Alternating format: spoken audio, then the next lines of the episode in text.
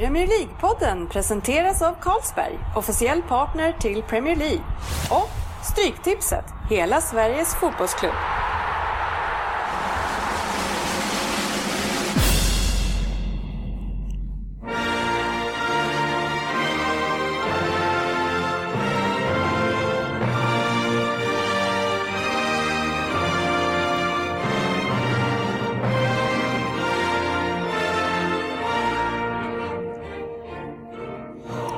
Premier League-podden, fansens egen podcast om Premier League. Välkomna ska ni vara till vår årskrönika och det ska vi säga till dig som lyssnare, även er besökarna här på Blå Laguna i Rosersberg och såklart det eminenta teamet från PL-podden. Vi har sportchefen Lundqvist, Oddset Söderberg, Christer Palle Svensson och vi har Andersson Könberg. Sen även här i publiken så har vi våran egen Fabian, visst är det så, Jalkemo. och sen har vi Håkan, United-mannen Fröberg som också är på plats. Och så jag själv, Dennis Kjellin. Och hej på er mina vänner. Och nu så är krönikan igång. Yes! Hur känns det Jugga? Oj, härligt, spännande. Ja. Ja. Hur är känslorna eh, när vi ska trampa in i den här Svensson? Du gömmer dig lite Ja, grann. det är nervöst. Jag märkte nu att jag blev väldigt nervös helt plötsligt. Ja, det kan bli, varför. det kan bli mycket vad- Svensson idag. Jag är ju rädd för det. I år igen. I år, i år Fast det ja. var väl ganska mycket Söderberg sist. Ja. Ja. Och det, är väl, det skulle kunna vara risk för att det kan bli så även i Nej, år, nej, nej, tror nej. jag. Skulle ha en egen om Svensson nästan. Har du sagt något dumt i år? Nej. Nej. Eh, Andy, hur känns det nu eh, när poddåret är på väg att ta slut?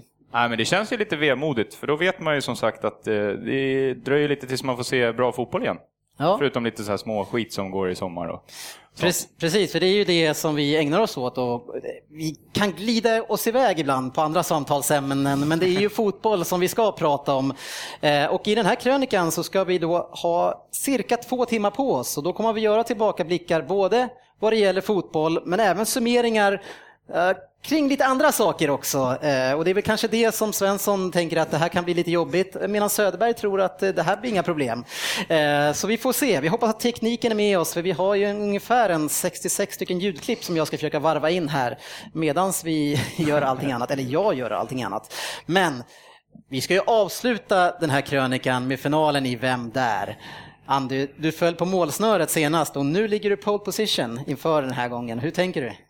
Nej, hur jag tänker? Jag känner ju fortfarande lite bitterhet åt den här sista minuten-ändringen med extra poäng hit och dit. Annars hade jag kanske känt mig lite säkrare på min plats. Men nu, nu kan ju allting hända. Det är roligare för publiken känns det Ja, och det var ju alltså nästan så att eh, sportchefen gick om sista avsnittet. Det skiljer 0,4 poäng, alltså, eller 0,04 poäng mellan er. Det är sjukt jämnt. Oj! Ja, jag säger det, nolla slår ju hårdare på dig eftersom du inte har varit med så mycket. Jag var med sist och då, då ledde jag rätt stort och så kom jag inte allt för långt efter. Men det är Håkan som har koll på det. Så att jag litar på att han har... Du antyder att Håkan har räknat Nej, absolut inte. Absolut inte.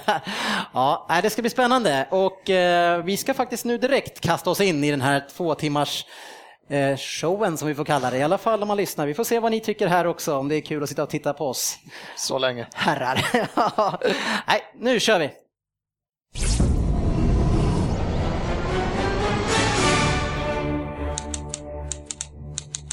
Dennis historia.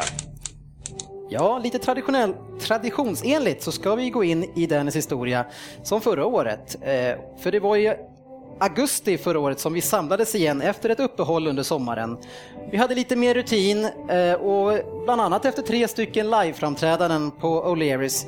Eh, så det skulle bli spännande att se vart det här året skulle ta oss. Och in i det här året så hade vi ju igen våra eminenta samarbetspartners Svenska Spel och Carlsberg. Och utan de här två så hade vi inte ens i närheten kunnat uppleva det som vi har gjort under det här året. Så ett stort tack till er på Svenska Spel och Carlsberg för allt som ni har gjort möjligt för oss. Under det här året så har vi involverat nya röster i vår podcast igen. Vi hade den lidande Spurs-supporten Per Eklund som var med i ett par avsnitt. Ja, han var ju den enda utav oss som var helt övertygad om att Lamela var receptet för Spurs framgång och att det var en genial spelare. Ja, vi har väl inte riktigt delat den övertygelsen och senast jag träffade honom, ja, då gjorde inte han det heller längre. Vi testade även två stycken Chelsea-fans som fick vara med. Vi hade Jennifer och David som var med i ett par avsnitt. Sedan så var ju en härlig upplevelse då Svensson fick mothugg av en annan Arsenal-supporter som inte heller var överens med dig. Och det var Daniel Olin. Vi hoppas väl Svensson att han är med igen va? Nej, inga kommentarer. Det är mycket av det idag, inga kommentarer tror jag Per. Annars, nej Standardfras- precis. Standardfrasen idag. Annars så är det ju så att årets största tillskott i vår poddfamilj, det är helt klart Fabian Jalkemo. Eh, och Fabian och jag, vi träffades i Norrköping då han jobbade på O'Learys. Strax efter det så lämnade han och flyttade till Manchester och blev då vår man på plats där. Ja, nu är han ju hemma igen, men trots att han bor i Norrköping så är han vår man för Manchester United. Och faktum är ju att det är så här att han är den som har mest vett i det här gänget. För att mestadels så håller han ju faktiskt med mig. Ja, precis. Eh, och därav namnet eh, Visst är det så Jalkemo kanske. Eh, väldigt glada är vi att du har kommit upp till oss idag från Norrköping Fabian och vi kommer ju få se en liten entré från dig i det här programmet också. Vi deltog även eh, i den här säsongen med stora event tillsammans med Carlsberg och den här gången så träffade vi Peter Schmeichel, Magnus Hedman och Rami Shaban. Dessutom så gav Carlsberg oss möjlighet att spela in ett specialavsnitt i Liverpool. Och där träffade vi spelare som Phil Neal, John Aldridge, Robbie Fowler, Dietmar Hammond, Kevin Keegan med flera. Och flera utav dem hade vi möjlighet att intervjua också. Det avsnittet heter This is Anfield och det är faktiskt vårt mest lyssnade avsnitt av alla våra 79 första. Det är avsnitt nummer 71 och det kan ni bland annat hitta med vår egen app som heter PL-podden. Den här appen lanserades i augusti och det är en fotbollsportal till allt som i alla fall vi tycker att man behöver kring Premier League. Den finns på Google Play och App Store och nästa plan för den i sommar det är att addera samtliga omgångar utav quizet Vem där i den appen. Så då kan ni använda den i sommar till att utmana varandra på stranden när ni har lite Premier League-torka. Annars så har det gått väldigt bra för oss även i år. Vi har tripplat lyssnarantalet under säsongen och har cirka 8000 lyssningar om dagen. Och många utav er som lyssnar, ja ni hänger även med oss på Facebook där vi nästan dagligen diskuterar Premier League. Vi vill avsluta denna historia med att skicka ett stort tack, självklart till er som lyssnar och engagerar er med oss kring det bästa som vi vet. Så tack för den här säsongen och vi hoppas att vi, att ni är med oss och att vi är med också nästa säsong med. Nu har det blivit dags för den första återblicken i det här programmet från tidigare avsnitt. Och det är en programpunkt eh, som kanske inte alltid handlar om fotboll. Eh, men eh, vi tycker att den är ett väldigt roligt inslag. I alla fall för alla utom en. Nu kör vi!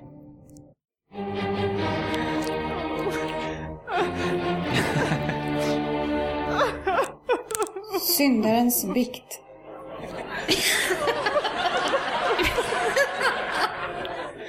Ja, och i poddens bikt, eh, där kan man hamna faktiskt av ganska många olika orsaker. Det kan vara som sportchefen att man utser Costa till årets flopp. Ja, då ska man in direkt. Eller också kan det vara så att man är helt fel ute med någonting och far runt med osanningar. Ja, innan vi ber någon kliva in i bikten den här veckan så tänker jag att jag ska börja med en historia om ett företag. Eh, det var ett företag som startade 1993 och idag har de över 10 000 anställda. De har en intäkt på över 5,2 miljarder dollar och de har 170 stycken flygplan i sin flotta. Det vi fick veta förra veckan, det var att det är Manchester United som tydligen äger Air Asia. Söderberg, kliv in i vikten och, och träd fram. Hur är det med det här egentligen? Ja, nej, det var ju inte riktigt så. De var väl, de, var väl, eh, de sponsrade Manchester United. Det är en liten skillnad där. Ja. Att, Eh, Att äga ett av världens största flygbolag eller att vara Nej, men ett av av världens världens största. Så, så Sveriges största är de ju inte. Det är, Ett av, om man sponsrar United så är man ett av världens största flygbolag. Ja, men så jävla stora tror jag inte. Men när du, när du tänker i att eh, det är då United som äger Air Asia, eh, ser du att de har det som en liten sidoverksamhet med sina Nej, men 10 att 000 de har anställda? Köpt in, ja, precis. De, det är liksom de som inte platsar i ungdomslagen, de får börja jobba Air Asia. Ja, det där blir bättre och bättre med att jag har inte tänkt på den, men den är riktigt bra. Att de skulle äga ett flygbolag. Att de lär ju aldrig, aldrig, aldrig någonsin hamna i problem med Financial Fair Play, för de har en ganska bra inkomstkälla där, eller? Ja, vid sidan av. Ja, Vi har ett litet flygbolag här. Ja, flygbolagsbranschen går inte så jävla bra nu. så. Fast de gör ju ganska bra vinst såg jag ändå. De har ju några hundra miljoner dollar vinst i alla fall senaste året. Så bekänner du din ja. synd? Förlåt, förlåt, förlåt. Jag, jag fick det här, jag flög nämligen AirAsia inrikes i Thailand för åtta år sedan eller något. Ja, just det. Det är malaysiskt eh, bolag. Ja, och då var det liksom så att då, då fick jag för mig, för då stod det AirAsia på och United då, och så fick jag för mig att de på något sätt hade ett finger med det. Ja. Du har missat det här med sponsring, att man vill ha sitt företag på. Ja, inte nej. att man, ja, nej. Ja, du får fundera på det där. eh, Och Smart att köpa. Du, du vet väl att det inte är IFK Göteborg som äger ICA? Va? Men de är det med prioritet finans. Ja, nej, det är underbart. Ja, det där är nog min favoritbikt från det här året måste jag säga Jörgen. Just för att det är enormt orealistiska i den tanken att man ska äga AirAsia. Ja, när man tänker efter så kanske, ja ja. Men just där och då, då lät det jävligt bra. Ja, och det, det, det sköna är att de ska då äga AirAsia och operera det från Malaysia där de finns. Liksom. Det är inte det där med Asia liksom, och det där med England. Det är... Ja, men det är samma. Det är samma, det är samma värld. Vi lever i samma värld. Men man, man måste ju fråga Jörgen, så här, har du pratat med någon annan om det här och liksom ändå stått på det och sagt så här, United äger AirAsia? Ja, jag har en god vän som heter John Almström som är otroligt stor United-supporter och han, han hävdar nog fortfarande att United äger AirAsia. Oj, och då är han ändå i flygbranschen. Ja, vi får se om han håller med om det där. Blir outad sådär, det vet jag inte. Ja, underbart. Eh, Vi eh, hade ju äran, som vi sa innan, att träffa förmodligen, i alla fall som jag tycker, världens genom tiderna bästa målvakt i, i Stockholm. Först på Tele2 Arena där även Hedman och Shaban stod i mål i en strafftävling, men sen även på O'Learys under timmar. Eh, Och det är alltså Peter Schmeichel. Och eh, jag tänker att vi ska lyssna på lite grann hur det lät där. The Great Dane, Peter Schmeichel!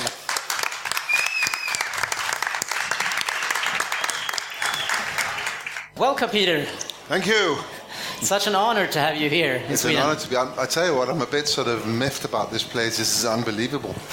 this is an. Un, I'm gonna. I'm gonna try and make this in Copenhagen.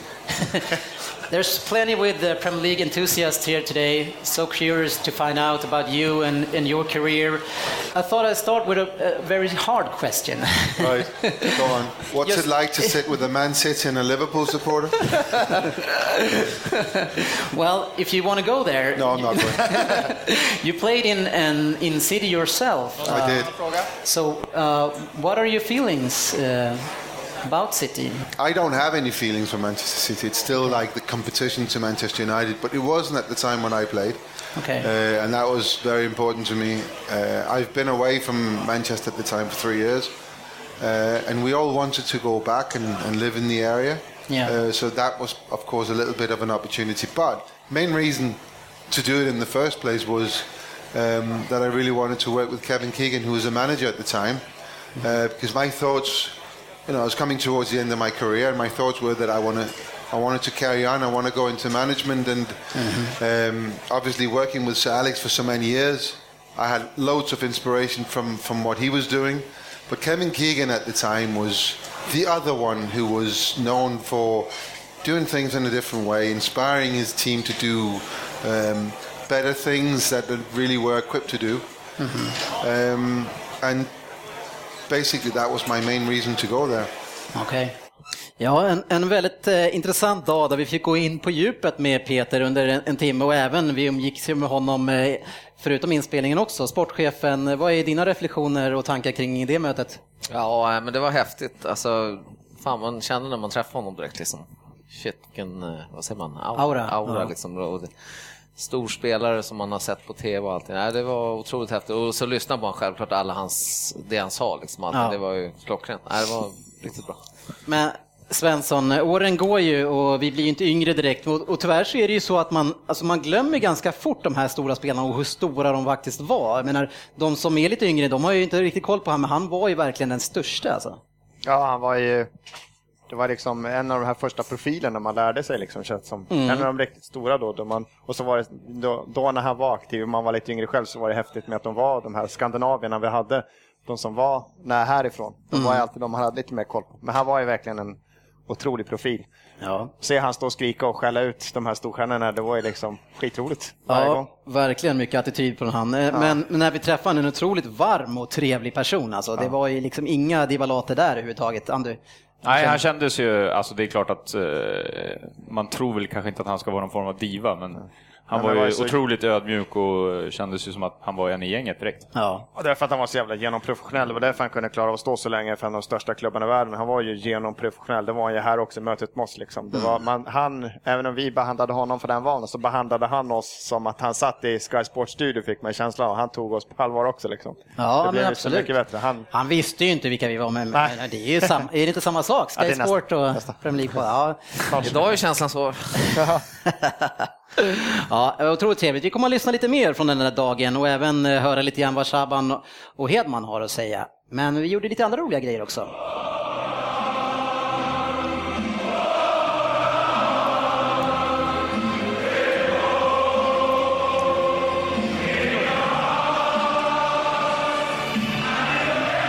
Ja, Schmeichel han beskrev ju Kevin Keegan som en av de största och eh, tack vare Carlsberg då så skulle vi få möjligheten att åka till Liverpool och även träffa Kevin Keegan som dök upp där i våran loge, vilket som kändes helt galet på något sätt när han kom. Alltså, vi hade ju redan träffat några stycken men sen när han kom ner där och det var, det var en helt annan dimension riktigt. En, en resa som ni sent ska glömma. Eller vi kan börja med någon som inte håller på Liverpool. Andy, du ser glad ut.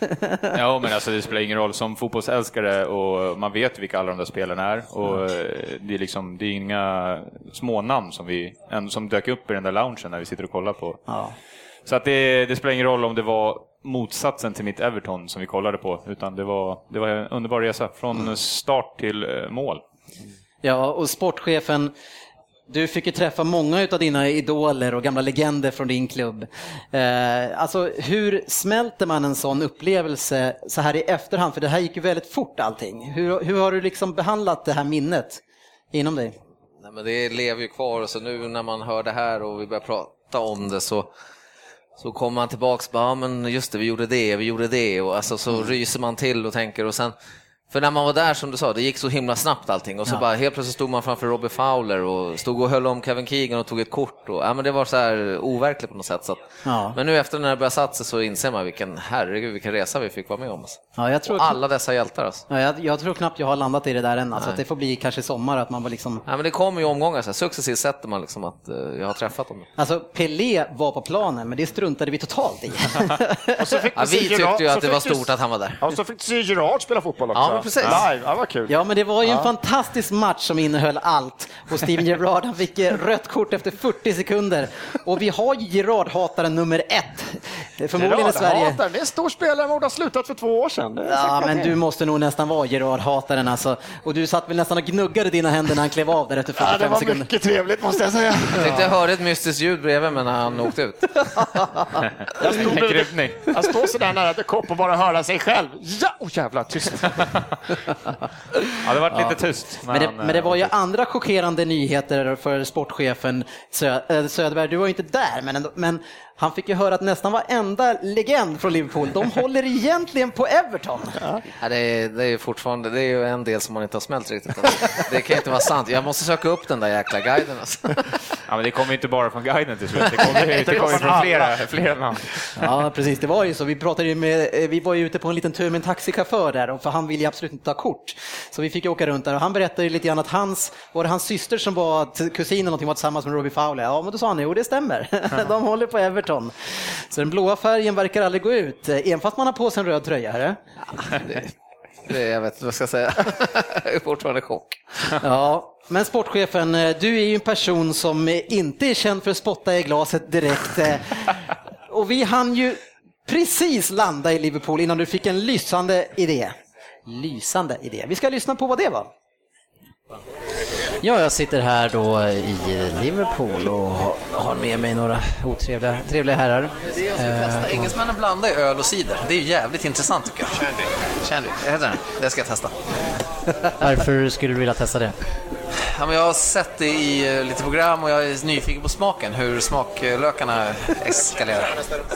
Ja, och därför så har vi såklart förberett en cideröl här eh, dagen till ära. Så vi tänker att vi ska testa det här nu och se hur det här smakar. Nej, så... vi, vi ska se hur smaklökarna eskalerar. är det ska bli intressant. Ja, det, fysiskt? jag Ska jag hålla liksom... honom tillbaks, ska jag hålla honom tillbaks här när de eskalerar eller?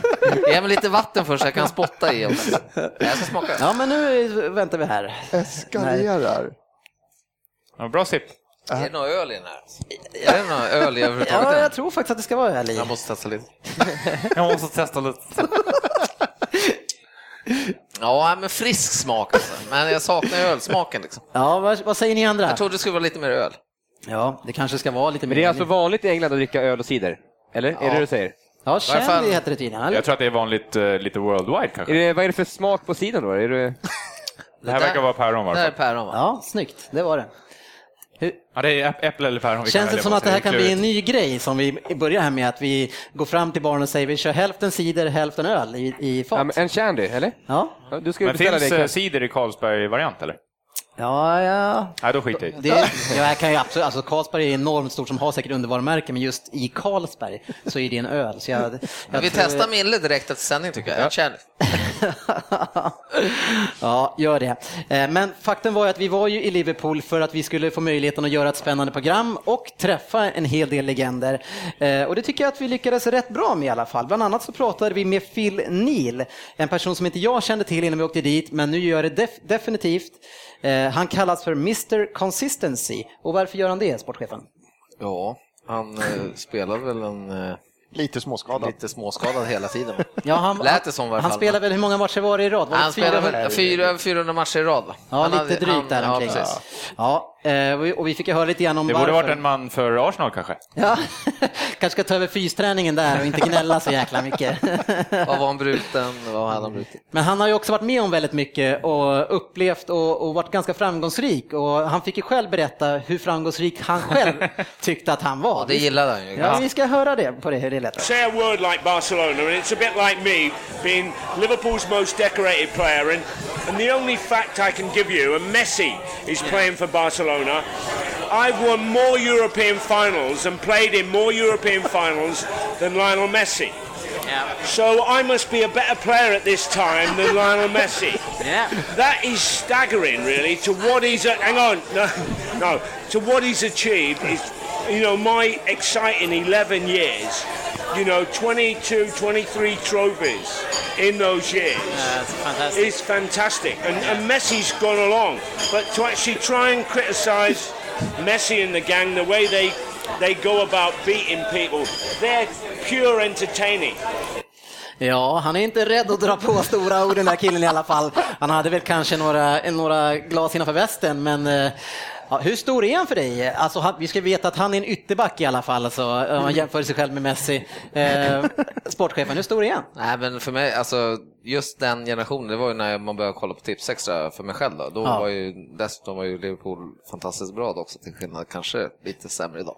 Men eh, nej, men alltså han är stor för mig, just de liksom, Phil Neal, Daglish, Soons, han tillhör ju det, det är det gänget liksom som är fantastiskt. Så, Ja. så det var riktigt häftigt att träffa honom. Ja, eh, och han var ju som sagt inte den enda. Dagen efter, innan vi skulle se på den här matchen, då fick vi träffa mannen som skulle efterträda Ian Rush.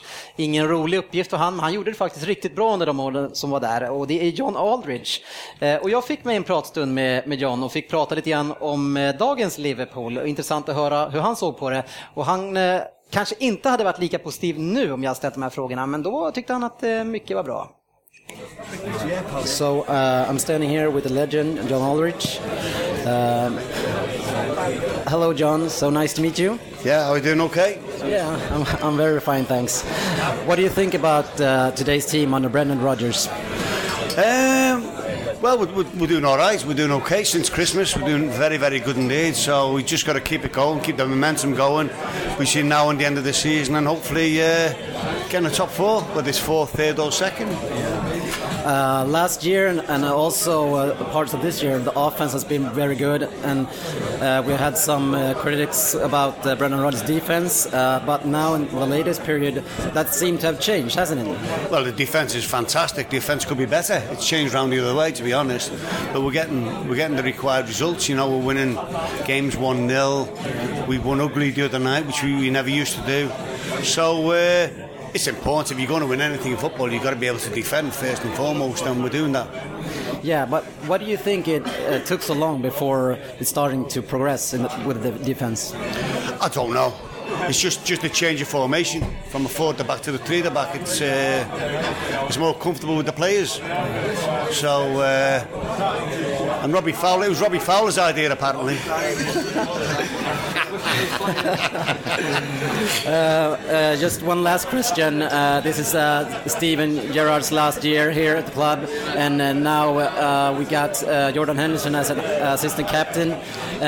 Do you think Brendan Rodgers will try to build a team around Henderson? No, no, no, no, no, no. You don't build a team around that one player. You know, Steve Gerrard was different. He was a one-off.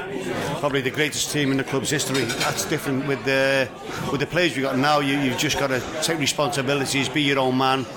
Uh, and we've got to try and move on without Steve. It's going to be difficult, but the lads have done exceptionally well when he's not been in the team of late.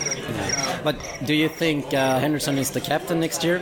I don't know. You know, obviously he's got a chance. Yeah. He's got a chance, but it's you know, let's wait and see the end of the season. Well, thank you very much. Pleasure. Pleasure. Uh, ja, det var så Robbie Fowler som dök upp eh, bakom ryggen på mig när jag stod och intervjuade John Aldrich.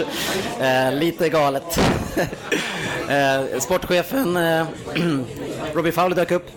Nej, helt, helt galet alltså. Det är egen hög person. Jag blir fan... Alltså man blir rörd. Alltså jag blir rörd. Alltså in, det är inombords. Jag är helt... Nej, jag är mållös.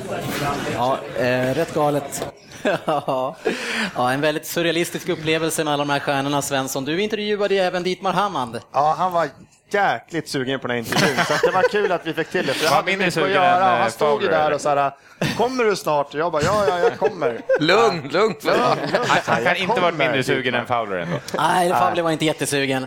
Sportchefen... Han ville nog vara på Goodison kanske. Ja, kanske. Hellre det. Vad fan gör jag här alltså? Eh, Men eh, sportchefen, tror du Henderson är kapten nästa år? Eh, ja, jag tror det. Alltså, det? Tvärt emot Aldrich så tror jag faktiskt att eh, ris, ris, eh, risken är, men jag tror att han är kapten nästa. Nej, Men du menar att risken är det? Ja, vill, vill du det eller? Nej, jag hade hellre sett typ Skert eller, alltså honom hade jag kunnat tänka mig att se som kapten tycker jag. Men, men Eller kan man, kan man, vad tror ni, kan man värva en kapten till ett lag, i, som ett lag som Liverpool och så kan han gå rakt in och bli kapten? Vad säger ni andra? Nej, nej det kan man inte. Det, det går inte. Nej. Svensson? Ja, vi, vem skulle det kunna vara? Men säger du, vem skulle man kunna vara? Vem skulle man kunna värva in till en sån klubb som skulle kunna vara lagkapten? Kanske någon engelsk Ja, men det skulle vara- landslagsman. Ja, Ja, men vem det. Men jag säger inte att det, jag säger inte vem det ska vara. Jag bara undrar om, om Nej, man men jag- skulle kunna göra det. Säg, ja, nej, det här. Men vad då är inte Welbeck kapten i Arsenal om han är hel då? Ja, det är synd. Hade han inte varit så mycket skadad, då hade han nog suttit där med Bingden idag i FA-cupfinalen. Men det är Det är om synd. de skulle är värva. Jack Rodwell kanske, då kanske han skulle gå in direkt som kapten. Ja, men jag tänkte också, men det är ju inte i Liverpool. kanske. Nej.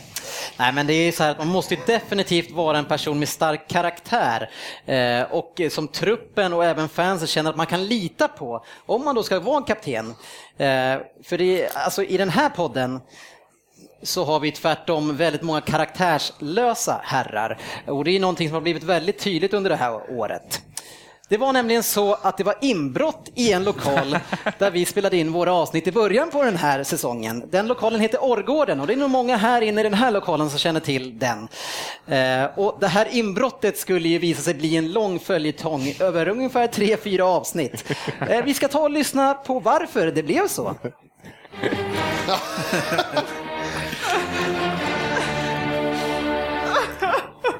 Syndarens bikt. Ja, det börjar skruva på sig lite grann här och man kan tänka sig efter att jag åkte in i syndarens bikt senast att jag är lite hämndlysten. Säga, det här är hämndbikten. Nu har du Vad får oss att tro det? Ja, Jag tänker att jag ska läsa eh, en liten sak som jag ofta brukar göra. Och det handlar om eh, ett personlighetsdrag som jag skulle vilja beskriva först innan vi går vidare. Och det är mytomani. Och det innebär att en person ljuger mer eller mindre tvångsmässigt. Det vill säga att det inte finns någon tydlig eller omedelbar verkan till lögnerna. En mytoman känner ingen skuld inför andra när han ljuger.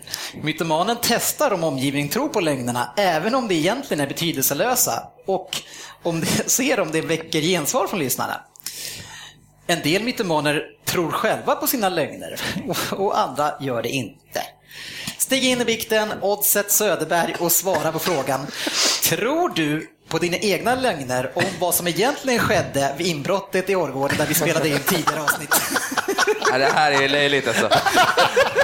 Eh, jag, hörde det, för jag var borta förra avsnittet, men jag lyssnade på det och hörde att eh, ni kom fram till att jag hade ljugit någonting. Men mytomani, det är när man, eh, när man det fanns en, en gubbe i Rosersberg förut som hävdade att han var först vid Estonia och räddade kaptenen. Ja, just Eh, det kan man snacka om mytoma- mytomani, när man drar en sån lögn. Det här var ju bara ett simpelt inbrott där jag var med i, i jag fanns ju liksom någonstans. Ja, fast, fast du gav dig själv huvudpersonen i det här. Och, du, du, skulle ju själv vara en del av det här medborgargardet. Ja, ja, men det ska jag fortfarande Så vara. du ville ju verkligen ta åt dig äran för allting. Nej, det vill jag väl kanske inte. Skulle, vi Nej, behöva, jag- skulle, skulle du behöva spela upp det där igen? eller? Ja, jag tror nästan jag ska kolla, jag ska kolla på det igen. Så Nej, får vi jag se. tycker att vi ska leta reda på det där och spela upp det. Vänta lite grann. Sådär, nu har jag faktiskt letat reda på det här klippet, så nu tänker jag att vi rullar igång och ser vad som faktiskt sades. Ja, det har varit inbrott, två stycken på en vecka. Varav det andra inbrottet så eh, var det faktiskt jag själv som eh, ringde in och tipsade polisen. Det var någon som bröt sig in och de var här på tio minuter och eh, fångade eh, ungdomarna som tydligen ville sova här. Ja, de hade kafferep. Mm. Bra insats då, Söderberg. Ja, jag känner mig nöjd. Jag förväntar mig veckans ros i den här lokala Sigtunabygdens... eh, Tror jag att det här kan generera att Rosersberg kräver att du ska dra igång ett medborgargarde? Ja, vi rundar av där Jocke. Ja, okej. Är okej. det nu han har blivit tagen med handen i kakburken? Som jag säger, jag ringde ju faktiskt polisen. Och eh, så avbröts det efter tre sekunder, så att det var ju jag som ringde. Mhm. Fast kan det verkligen räknas eller? Ja. Alltså jag tycker ju att det lät lite när du sa ja det var faktiskt jag själv. Det var lite ton här. Du, ja, du, Okej. du, du var lite lätt nöjd. Okej, jag lägger mig, jag lägger mig. Kan, kan det vara så att du är en mytoman som tror på din egna lögner? Ja, precis. Nej, fan. Ja, är du inne i bikten och delger du och bekänner du? Ja, jag erkänner mitt brott. Ja, Söderberg, veckans ro skulle du ha trots att det var varken du som upptäckte inbrottet eller ringde in till polisen. Ja, men alltså jag gillar ju inte att göra historier långa, så jag kör alltid en kort version. Hade jag sagt hela allt, då hade det liksom blivit eh, halva poddavsnittet om ett litet simpelt inbrott. Så jag tänkte, jag, kör, jag tar på mig den här och eh, det var jag som... Eh, Du tar på dig äran för något du inte har gjort, Ja, så att det ska precis. gå lite fort. Ja, och det, precis. och Det går istället, ändå rätt fort att säga ett annat namn. ja, ja, för vi, i avsnittet innan det här så ringde vi faktiskt upp din sambo för att kolla. Vi hade en liten aning om att det kanske inte var riktigt så som du hade sagt. Eh, och så här lät det då. Du måste ju vara stolt, stolt över Jörgen som upptäckte inbrottet här i, i eh, Årgården som höll på att bli för någon, någon helg sedan. Ja, absolut. Om det nu var så att det var han som upptäckte Tänkte du säga det, var det han? Ja, alltså han tror ju att det var han, men det var inte han. Nej, för han målade ju upp en väldigt eh, självsäker och bra bild av sig själv här och var så himla stolt över att han hörde det här och han skulle ringa Jörgen och se om de skulle gå, åka upp hit. Men det, det var inte så alltså? Nej, alltså jag fick ju lite av en chock när jag fick höra det här på podden här i veckan. Så jag eh, frågade honom varför sa du sådär? Nej, men alltså vadå, det var ju lättare. Skulle jag förklara att det var du som... Ja. Ja, det hade ju varit svårt att säga, tänkte jag. Ja, det här är underbart att höra. Ja, det hade inte varit lätt att säga. Det är igen. Så det var inte han som öppnade rutan, eller öppnade dörren och hörde att rutan krossades, utan det var jag. Men, ja. Sen ringde han till polisen, men då bröt det, så då fick jag ringa upp. Så det var jag som ringde polisen. Ja, den här blir bara bättre och bättre Jörgen när man lyssnar på den va? lite sanning var det, som att det bröts. Jag sa ju det, det bröts mitt samtal. jo, jo. Fast du pratar inte med polisen alls. Ja, din sambo Linda lät ju inte helt nöjd i alla fall med din version och att du, att du liksom vill- ville göra en kort förkortning och inte kunde säga att det var min sambo som kom på det där. Men det är ju inte bara Linda som har varit den missnöjda sambon i den här podcasten. För det skulle visa sig att det var fler karaktärslösa personer i våran podcast som skulle visa sig vara mytomaner. Ja, vi lyssnar vidare. Du som är supertippa, nu har du alltså tre femmer alltså. På, på vad är det, fyra omgångar? Hur, hur kan du snacka bort det nu då? Nej, men jag kan inte snacka bort det, för det är, bevisligen är det ju tre femmor i det där programmet. Jag skulle ju önska att jag hade någonting fel med IT här eller någonting. Vi har ju ett bett, eh, du och jag.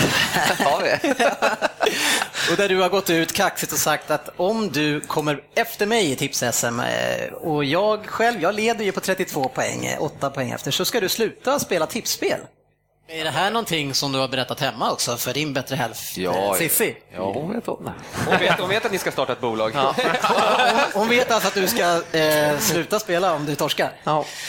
Ja, kul att höra. Vi ska höra vad Cissi säger själv, för att jag har ringt upp henne. Tjena Cissi! Hej! Jag vet inte, har du hört det som vi precis har sagt?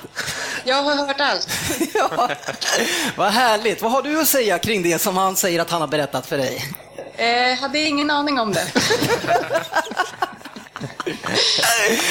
Ja, Det är fler som ljuger. Vi har två riktiga mytomaner, ja. bröderna Jörgen här alltså. Så ligger sist i tips-SM och ljuger som morsspindlar, det här är bra. Som eh, du kanske då behöver veta så har vi då en SM-tävling då i Stryktipset. Eh, där Jörgen sa då att han skulle slå mig, men det lyckas inte, det verkar inte som att det ska gå. Eh, och då har han lovat att han ska sluta spela oddspel. Hur känns det för dig? Eh, ja, men jag, med tanke på att han aldrig vinner ändå så känns det ju ganska okej om han då kanske lägger de pengarna på något sorts sparkonto istället så kanske det blir lite pengar till slut ändå. Ja, men alltså, han, han är ju ganska stor orden här. Menar du att han inte plockar hem pengarna alltså? Nej, det, nej jag har inte ett sett några skratt. pengar än i alla fall. Jag är ju ingen storspelare. Nej, uppenbarligen inte.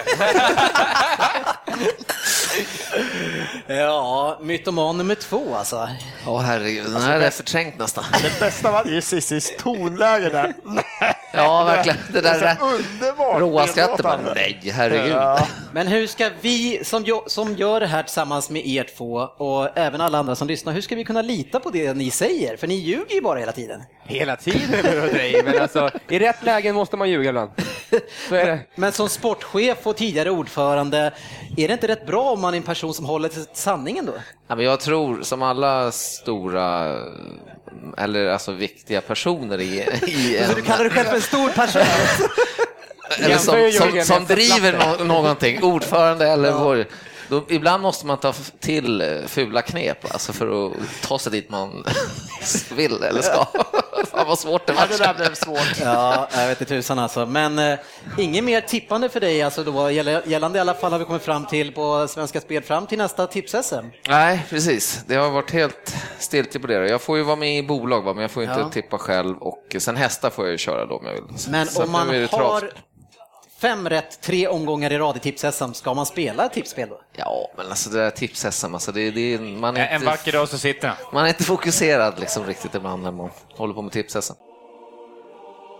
Det här är Marcus Kristensson, fotbollschef på The Guardian och du lyssnar på Premier League-podden.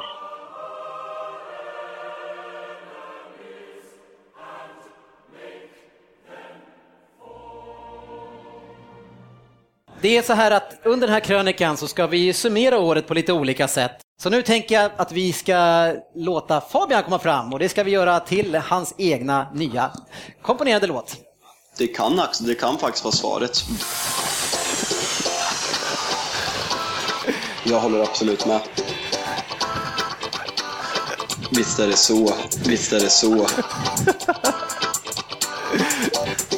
Visst är det där.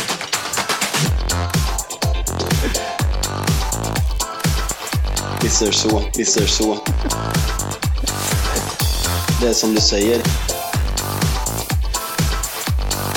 Abs- absolut. Jag håller absolut med. Jag håller absolut med. Abs- absolut. Visst är det så. Ja, det så. välkommen upp eh, eller till oss här Fabian. Kul att ha dig här live och inte bara via Skype. Eh, Vad tycker du om låten? Eh, Jag tycker, jag vet inte om ni har hört den här, jag vet inte om ni har hört den här nya låten Det drar från Morran och Tobias som ligger tvåa på Spotify-listan, men jag känner att det här kommer bli en utmaning. Ja, Den den är bra. senare i veckan på Spotify och annat. Men du har ju fått smeknamnet nu, visserligen av mig, och ryktet av att vara ganska inställsam mot mig. Vad har du för kommentarer till det? Är det så att eh, jag är facit? Jag vill ju inte säga ja, men eh, i början vill jag vara en ödmjuk ny medlem i podden, men eh, får får väl ta tag i det där och få lite bättre attityd känner jag. Ja, så här är det ju Fabian, att till, till nästa säsong, eh, jag menar den här säsongen som har varit nu så har ju du vårat, varit våran United-man.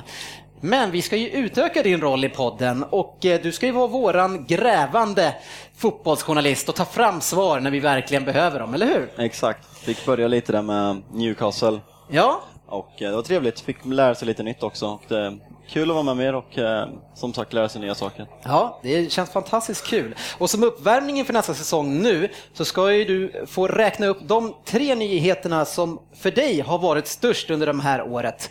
Och inte nog med det så har du fått dig en egen programjingel också. Så vi drar igång den och sen är det dags.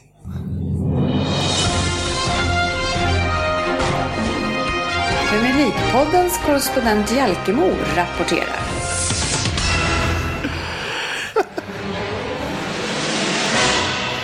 Nummer tre. Nummer tre, floppvärvningar. Väldigt många stora värvningar inför säsongen av framförallt topplagen. Vi har som några exempel Falcao, Di Maria, Quadrado, Chelsea, egentligen hela Liverpool. Jag vet inte om jag ska behöva räkna upp dem, men Kul att du är här! känns bra att vara välkommen. Man var ju tvungen att ta med Fernando också, Dennis. Eh, Mangala, Welbeck tyvärr. Han är skadad! Fan! Han spelar ju Arsenal så det är inte så konstigt. Nej, men nummer, nummer tre, kortfattat. Extremt många stora värvningar på förhand i årets Premier League och väldigt få som har lyckats. Ja, och är det inte så, jag har fått den här känslan också av att nu har vi mycket mer pengar i England och vi kan köpa mycket spelare, men de här mellanlagen och de sämre lagen som då kan lägga ut mycket pengar, de spelarna som kommer dit, de vill ju egentligen inte spela där och därför så lyckas de inte heller, för de har inget hjärta för det laget där de hamnar. De vill ju liksom kanske max ta sig därifrån eller också bara behålla pengarna, Andy.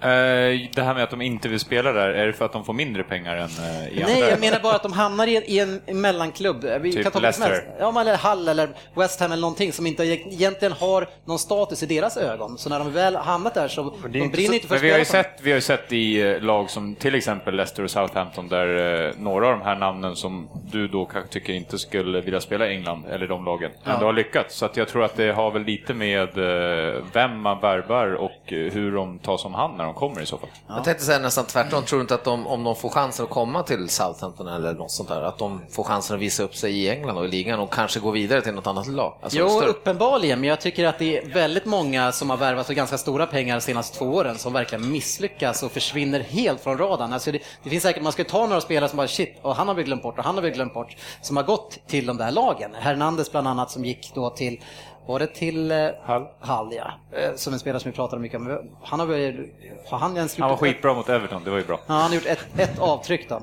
Ja, vi trampar vidare. Nummer två. Nummer två på listan är årets kontraktrebeller.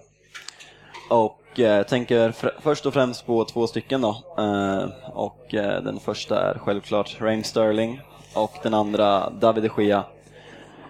Två väldigt olika exempel då båda två har skött det på väldigt olika sätt. Där en enligt mig har skött det ganska professionellt medan den andra kanske inte har gjort det så snyggt. Du måste bli mer tydlig för oss andra. Jag fattar inte. Vem, Vem var det som var de professionell nu igen? Det kommer du säga va? Det kanske kommer. Eh, En kör ju på tystnadsplikten och den andra ringer BBC och eh, bokar intervjuer till sig själv. Och går vi in på det här kortfattat så eh, fråga, ställer jag i alla fall mig frågan hur, eh, om engelsk fotboll är på väg att tappa i eh, anseende i världen. Exempelvis, vi har inget vi har inget lag i, åt, i kvartsfinal i Champions League i år. Och eh, det känns som att det blir mer och mer, mindre och mindre attraktivt för de absolut största spelarna att spela i England.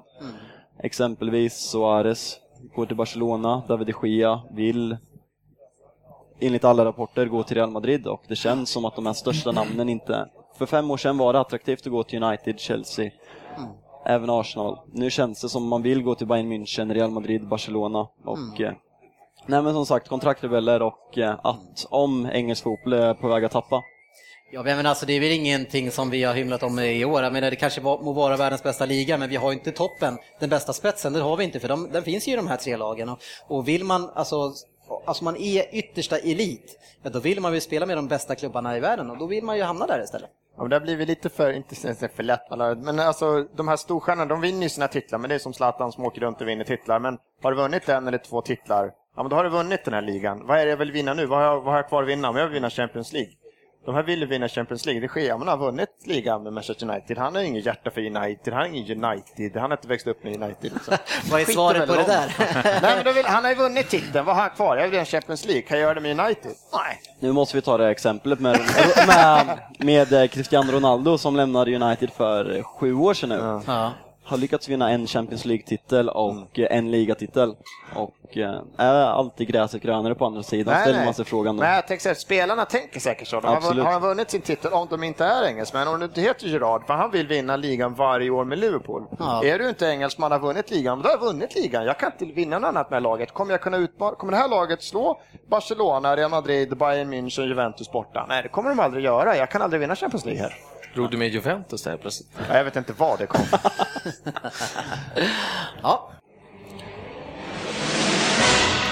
Nummer ett. Nummer ett på listan är eh, den eskalerade ekonomin som eh, bara spårar och spårar mer i England. Framförallt jag som bodde i England i fyra månader tror själv att jag märkte av det här på ett eh, närmare sätt och man får verkligen höra vad människor verkligen tycker och tänker om den moderniserade fotbollen. Ett exempel för tre säsonger nu så får klubbarna in 60 miljarder kronor i tv-rättigheter från Sky Sports och BT Sports och det är löjliga summor. Manchester United kommer de nästkommande 10 åren få 75 miljoner pund per säsong, i runda slängar 900 miljoner kronor för att ha en Adidas-logga på bröstet. Biljettpriserna fortsätter stiga medan eh, protesterna fortsätter öka. Jag vet att Liverpools fans hade väl en halvlyckad mot eh, Arsenal borta om jag inte är helt fel ute, när de väntade en kvart med att gå in och det behövs sånt för att eh, sluta. Många vill att de här pengarna, framförallt för tv-rättigheterna, ska gå till att eh, sänka biljettpriserna och eh, det behövs ske. Ett exempel, igår, FC United, eh, tio år sedan de grundades, kortfattat, United-fans var missnöjda med eh, klubbens eh, ägande av eh, familjen Glazer, startade en egen klubb och har kämpat i år efter år, Mm. kommit upp i divisionerna och kommer nu till division 7 och invig sin nya arena som tar 6000 mot Benfica igår och man behöver mer protester helt enkelt för det, det håller på att eskalera. Mm. Men alltså, Benfica åker och spelar mot division 7-lag.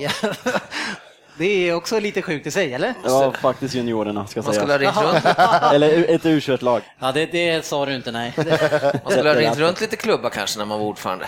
Ja, plocka hit eh, eh, pojkar 12 eller 13. Ja, om- precis. men vi behöver inte säga att det var de som kom hit. Det kommer, de kommer från Liverpool.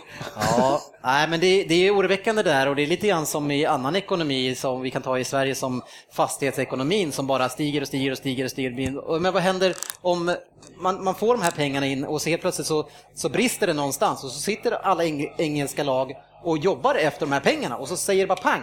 Och då går ju de omkull allihopa. Vad ska man göra då?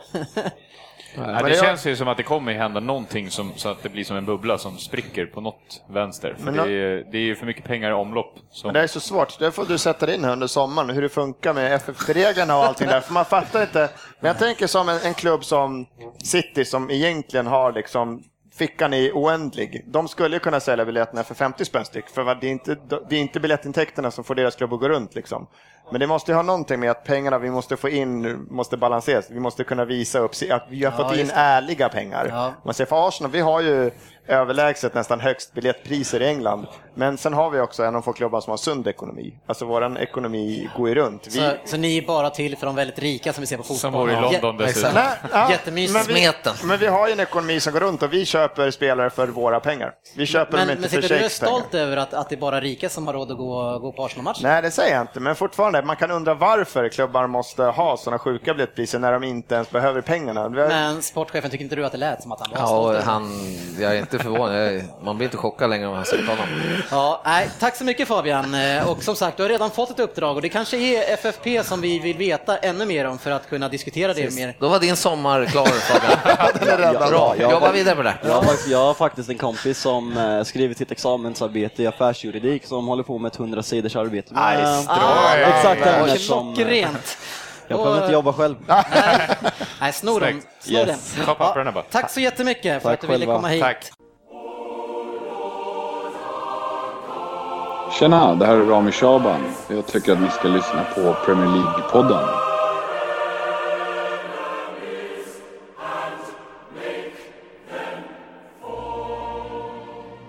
En person som inte alltid är lika inställsam som eh, Fabian har varit, det är ju vår egen Andy. Och därför så har du såklart fått det passande uppdraget att utse årets floppar. Yes. Inför den här säsongen däremot så var det ju en annan och det var sportchefen som skulle utse årets flopp och det lät så här. Vilken är den sämsta värvningen hittills i år? Jag eh, siar om att den sämsta värvningen för de pengarna, eh, och det fick jag magkänslan direkt när jag hörde ryktet och sen vart det ju så att de köpte han, det är Diego Costa i Chelsea. Ja, varför det? För att jag tror inte att han eh, kommer att leverera i Chelsea helt enkelt. Jag tror att det är lätt att peta in bollar i La Liga i ett lag som spelar en fantastisk fotboll som Atletico gjorde då. Eller fantastiskt, men en, en bra, de hade en, bra, en riktigt bra säsong och spelade helt rätt för den speltypen tror jag. Så jag tror inte att han passar in i Chelseas parkera bussen-taktik ibland. Ja, sportchefen, hur nöjd är du med det där idag? Herregud alltså. Det sjuka är att jag tror eventuellt att jag var lite inne på samma spår, men det har helt halkat vid sidan om. Skulle kunna varit att jag var det också, men jag skulle aldrig erkänna Nej, det. nej, nej. Nej, men jag sticker ut hakan, men när man hör på det i efterhand, bara, vad fan tänkte jag på? Du ville ju att det skulle vara så. Ja, Nu ska vi få höra vilka som var de riktiga flopparna.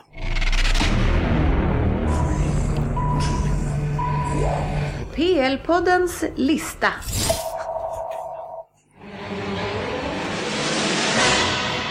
Nummer tre. Eh, nummer tre har jag eh, eh, Liverpools kelgris och förmodligen alla som håller på Liverpool älskar ju honom, eh, Mario Bal- Balotelli. Ja.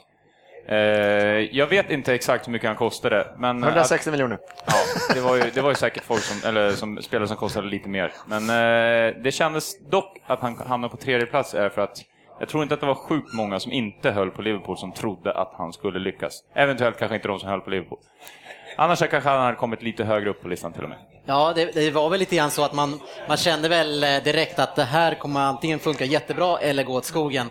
Och jag vet att du, sportchefen, du sa ja, det här tror jag fan inte på alltså. Nej, men jag hade nog en känsla av att alltså, jag såg inte den speltypen riktigt passa in i Liverpool. Men vad, alltså, vad är han för speltyp? Nej men ja, han är ju Ja. bevisligen ingenting. Han vill inte springa, han gör inga mål just nu i alla fall. Och, Han har ja, gjort nej. ett ju. En division 6-spelare. Ja, en division 6. Ja. Nej, men alltså, nej, men jag trodde inte på den helt enkelt. Men visst, hade han gjort 20 mål hade man fått likadant som Costa så hade man suttit här med Långnäs. Ja. Svensson, Balotelli. Nej, men jag trodde, ja, du, jag vet, inte, du sitter väl där och klipper och bara väntar jag ska säga något dumt, men jag trodde ju på honom innan. Och jag säger fortfarande, om man tittar inför säsongen, att få en sån spelare med de meriterna han har för typ 160-170 miljoner inför säsongen, ser inte det en, det blir inte en jättedum värvning. Sen att det gick åt käpprätt, det... Ja. Alltså för, för de pengarna, med tanke på vad landslagsmän för de här, de här storländerna, om man tittar Tyskland, England, Italien, Frankrike, vad de går för, så tyckte jag inte inför säsongen var en så dum värvning. Kör din klassiker, gör han 10 mål så är man ju nöjd där. Ja. Eller 20 mål som du nu sa. Ännu Ja. bättre. Nummer två. På andra plats, eh, och jag vet inte om vi kommer gå in på det senare, men jag hade ju en lista där jag eh, eh, skulle ta upp de, de bästa nyförvärven inför säsongen. Och då hamnade den här killen, jag tror att han hamnade rätt högt upp på min lista där. Men han har inte riktigt övertygat i de- denna säsong. Sportchefen kommer säkert hålla med. Men jag har Dejan Lovren. Ja. Som, han kostade väl rätt mycket pengar och man trodde väl kanske att han skulle bli den backresen som Liverpool behövde. Eller jag trodde det dessutom. Men eh, bevisligen så vart han inte det och fick väl inte spela allt för mycket på slutet. Eller överhuvudtaget. Nej. Hela säsongen. Nej, och vi skojade ju lite grann om det precis efter det här var klart att den enda som inte hade fått cred i huvud taget från Southampton, det var ju Font, eller hur man nu säger hans namn. Vet du det, sportchef? Fonte. Ja. Eh, men det, man, man skulle ju kunna dra de växlarna just nu att det var han som var den som levererade försvaret och de skickade iväg han som hade ridit på hans våg. Och så kom han till ditt Liverpool. Eh, Hur kände du, kände du inför Lovren nu? Nej, men alltså jag visste ju när han, han var ju en hypad nyförvärv när han gick från Lyon till, innan han kom till Southampton. Och då gjorde han ju, han gjorde ju, gjorde det bra Lyon, fiasko i, eller om det var, nej förlåt, han gick till Lyon, gjorde fiasko, skulle det vara så himla bra. Gick Precis. till Southampton, gjorde det bättre. Antagligen tack vare Fontaine. eh, och sen då så, så Alltså, självklart var ju förhoppningen att det skulle bli den här, som, som Anders säger, mittbacksbjässen, men lite vibbar hade man att den här killen, han har ju, han har ju levt på något annat, någon annan. Ja, någon annan ja. Men vart hittade du de vibbarna? För jag såg lite av era försäsongsmatcher och då såg han ändå rätt okej ut. Ah, ja. Nej, jag, jag gillar inte sådana där som går ner sig upp och dalar. Nej, ni har ju rätt alla sådana i Liverpool. Sådana där. Sådana där Liverpool-spelare. Tur att ni inte har dem i Everton. Nummer ett. Ja, nummer ett på min lista har jag... Eh, Till Liverpool. Jag hade kunnat tagit som Hela laget. Fabian sa, man kunde tagit hela Liverpool. Nej, jag har faktiskt eh, Falcao. Eh, som, jag vet ju inte exakt, det känns ju som att eh, hur mycket de har betalat i lön till honom är ju väldigt oklart, men det är ju i varje fall inte lite pengar. Nej. Och eh, vad de har fått ut av de pengarna är ju inte särskilt eh, mycket. Så att eh, han eh, är nummer ett på min lista. Jag hade faktiskt förväntat mig själv att han i varje fall skulle peta in några fler kassar. Ja, helt otroligt. Eh, Vi har pratat om tidigare att han har blivit väldigt isolerad i, i United under säsongen, men ändå med det ryktet och med det, alltså, de målen som han har gjort i alla andra klubbar så är det här helt Jag otroligt. tycker typ, man tittar tillbaka lite, vad Porto han spelade i Ja. Portugal. Då spelade han ju en sån roll där han var väldigt ensam för, för de vann väl UEFA, eller Champions League till och med med han va?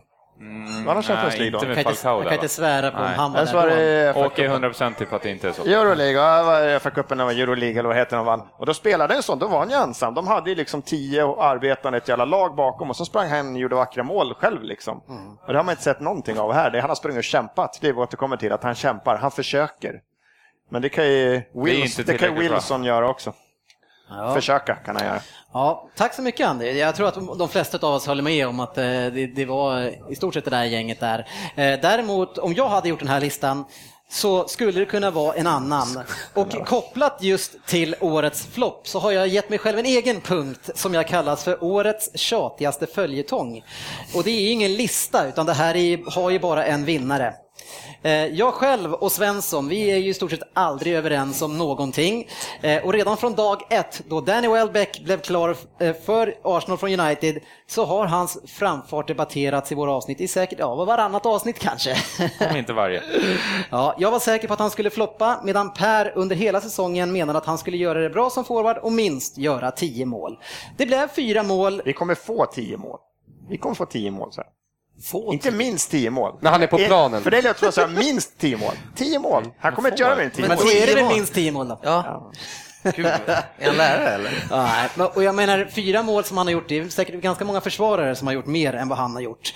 Eh, Men vi ska höra ett litet inlägg på hur det har kunnat låta i mina diskussioner med Svensson, eh, som har varit lite som katten och, och råttan eller vad man nu brukar säga. Eh, Och just i det här fallet så pratar vi om Arsenal och Manchester City-matchen. Vi lyssnar på detta här. Det var bittert, för fram till den, den första halvtimmen var, tycker jag, det är bara ett lag på banan. Vi kommer i våg på våg på våg, vi har bollen hela tiden. Och bara Fast vänta nu Per, i 38 minuten så hade det varit 50-50 bollinnehav, så hur får du ihop det? Nej men det var 50-50 Klassiskt spel, nej, men- fel ja. statistik. Nej men fem- ja, men 50-50 bollinnehav, du kan fortfarande ha ett jämnt bollinnehav. Du- Vad, vad var det för bollinnehav City hade? Men det vänta, var ju, du sa det ju var ju på egen plan. City hade inte bollen sa du. Ja men vid bollinnehavet de hade, det var ju rulla på egen plan och sen kom ni max till halva planen. Sen Men fick de hade bollen de hade aldrig Vi bollen, an, vårt bollinnehav var på offensiv plan alla. De hade aldrig bollen inte- i alla fall. Ja, käft. Nu är det så här att jag är ju, har ju varit väldigt alltså, negativ mot den här värvningen och nu måste jag berätta varför jag är det. Och det är att Welbeck, han erbjuder absolut noll som targetspelare för Arsenal. Han får bollen i luften, han får bollen mitt på kroppen, han får bollen på fötterna. Varenda boll förlorar han mot Citys försvar. Men, och det är liksom vissa gånger till slut, det känns knappt som att han försöker. Och i slutet på, matcherna, eh, på matchen, då är det så att han, han till och med drar sig ut längst på kanterna för att där har han ingen i ryggen och där kan han ta emot den. Vi har inte värvat honom för att han- vi har ju Giroud. Vi har ju liksom... Men Giroud han skulle är ingen bra targetspelare han är- heller, han- i de stora ja, matcherna. I de stora, det återigen, det skulle vi kan ju ta vem som helst, vilket lag som helst som inte levererar en stor match. Welbeck är inte där, vi har inte satt honom för att vi ska slå långa bollar på Bengt. Men vadå? Det är inte det som är meningen. Men så ni vill, inte ha en, vi- ni vill inte ha en forward som kan ta emot bollen när man Ja, lägger det- upp den och du är pressad? Det är klart han kan ta emot en lång boll. Men han missade varenda mottagning. lugna Ja, men nu har han ju fått Det- spela en match. så Ja, Det kanske... och det är. Jo men det är så typiskt honom att han inte, han har ju inte det i sig känner jag. Det vi fick med honom var ju ett bättre pressspel. Vi fick en forward som hela Ja, tiden jag öppnade köper upp pressspelet, ytor. och- men- men ja, men du ska säga ett Seko. Man hur kan måste ni ju kunna ni spela får, Ni upp får ju bollen. ingen djupled på ett Seko. Men vi har ju Agüero bredvid. Ja, men det var inte det vi pratade om. Du pratade ju om Welbeck. Jag Men varför ska du hoppa över för. på Seko när vi pratar om Welbeck? Ja, men jag fattar inte hur du kan sitta och. Det är ju inte det han är värvad för. För att Men vill du inte ha, men om du är pressad mot ett storlag, vill inte du ha en forward som du kan lägga upp bollen, som kan ta emot den, Men nu lugna ner var och lägga ut den? pressade av ett storlag. Vi ägde ju bollen. Vi anföll. Men Vi var behövde inte ha var någon som vi slog långa 50-50 bollar på. bollinnehav. Ja, men vart var Och, det här var, bollinnehavet? och sen i andra halvlek, då hade typ City 65% i bollinnehav. Vill man inte då kunna spela upp bollen på en forward som behåller bollen? Ja, jag, jag förstår fortfarande. Jag ska, det ska bli jättekul att kolla igenom igen och sen så räkna och så se om han inte hade en bollmottagning. Nej, i stort det är det sett du inte. I- i nu är det i i- stort sett. Hur Ja. många är i stort sett? Ja, men det är, jag, jag, kanske 10-15 gånger. 50-50 duellen, han blev uppkäkad av Kompani och Dimichelis.